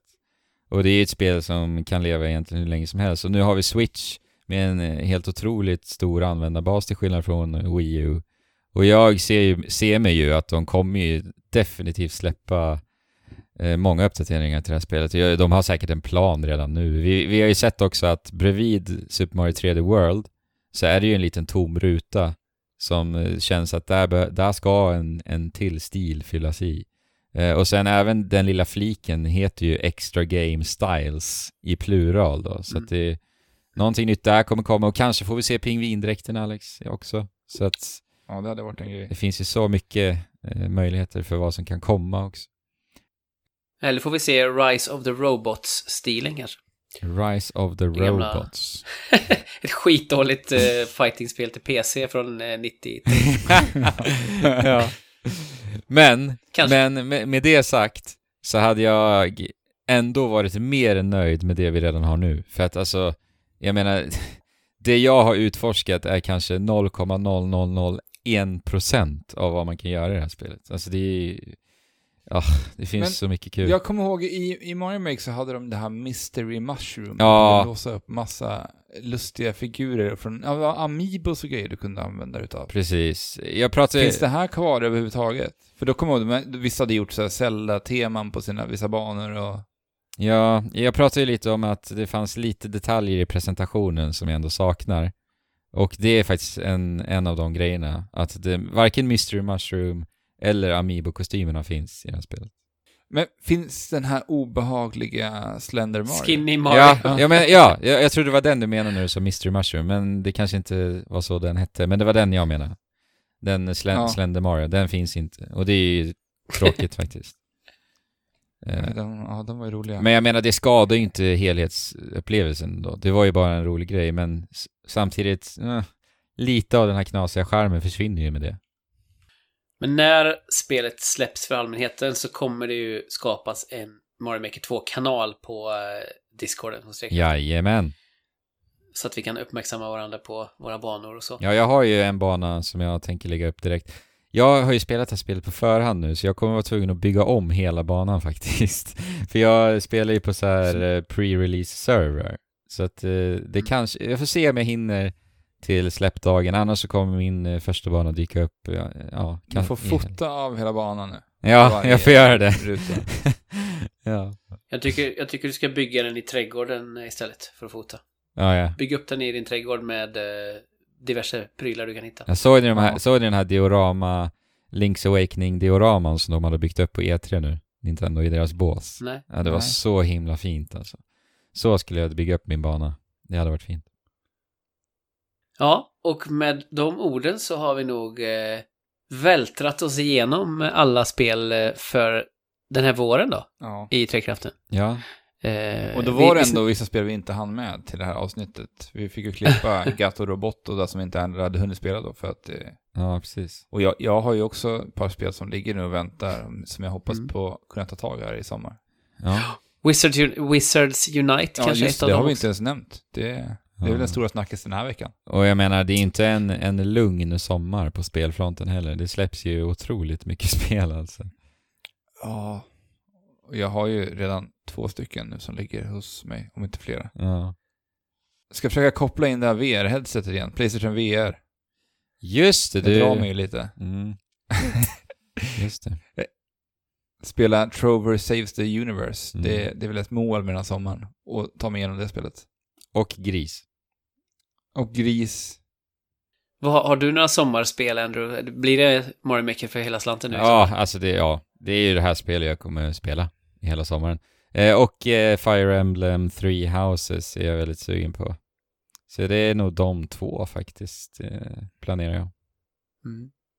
Ja, Cadence of Hyrule kommer jag ju bita in i och sen så kommer jag nog kanske att spela ett litet eh, underground-spel som heter Hearthstone också. Uh. Ja, just det. Som jag fortsätter eh, fastna i. Jag kan liksom inte, det är som en dy. Jag liksom tror att jag har tagit mig upp ur, ur träsket, men sen bara så är jag tillbaka igen och eh, spelar Mm. hela tiden. Det tar ju fem minuter att köra en match, så att det är omöjligt att inte bara, men jag tar en Hearthstone-match innan jag somnar. Jag tar en Hearthstone-match när jag sitter på toa. Det är liksom det, det är ett gift. Ja. Ja. Men Alex, du ska ju eh, puckla på Marvel-ondingar också ju. ja, det ska jag göra i Marvel Ultimate Alliance Yes. 3. Precis. Och sen fick, sen fick jag ett spel idag också som jag ändå ska spela med mig jätte, jättetaggad. Ja, det är jag riktigt sugen på att spela. Samurai Showdown har ju släppt ett nytt, har ju kommit ett nytt, en ny utgåva utav. Mm. Som är släppt här, eh, ja det släpptes i, idag tror jag, när vi spelade in det här. Mm. Precis. Ja, om det var igår, men den här veckan i alla fall. Eh, det här spelet ser superintressant ut. Ja. Eh, Samurai Showdown är en sån här gammal klassiker från SNK, på, från den gamla så här fightingspels eh, eran på 90-talet. När SNK var riktigt stora, så var det här jättepopulärt i Japan. Ja, det må, Eh. måste vi spela lite i sommar. Ja, det ser superintressant ut faktiskt. Och eh, har man lite tid över en sen sommarkväll så kan man kika på spelet Forager på Steam.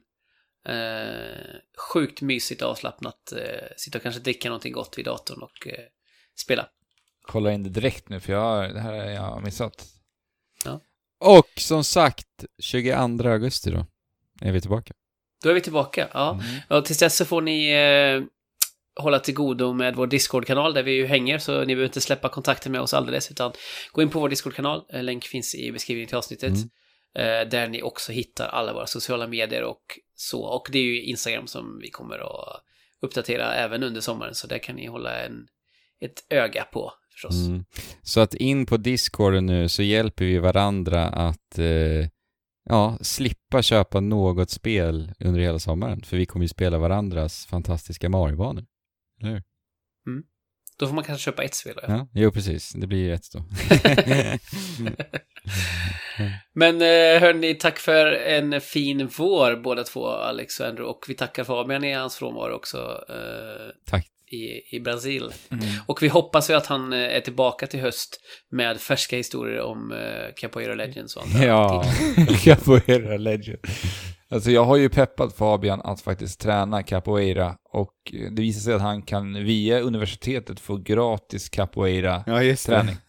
Oj. Så att det finns en möjlighet att han är lite peppad. Då kan han ju mäta autenticiteten i spelet Capoeira Legends också. Ja. Ja, kanske får mocappa Capoeira Legends 2 om man har tur om man blir riktigt skicklig. Han borde ju faktiskt göra ett studiebesök hos den här studion. Ja. ja. Men eh, tack också hörni, alla ni som har lyssnat framförallt. ja, Eh, stort tack. Verkligen. Och eh, ha nu en riktigt skön sommar med eh, mysiga sommarspel och eh, ta hand om er själva och varandra så hörs vi som sagt i- emot slutet på augusti igen. Mm. Och fram tills dess då så spela på och chip. Shula.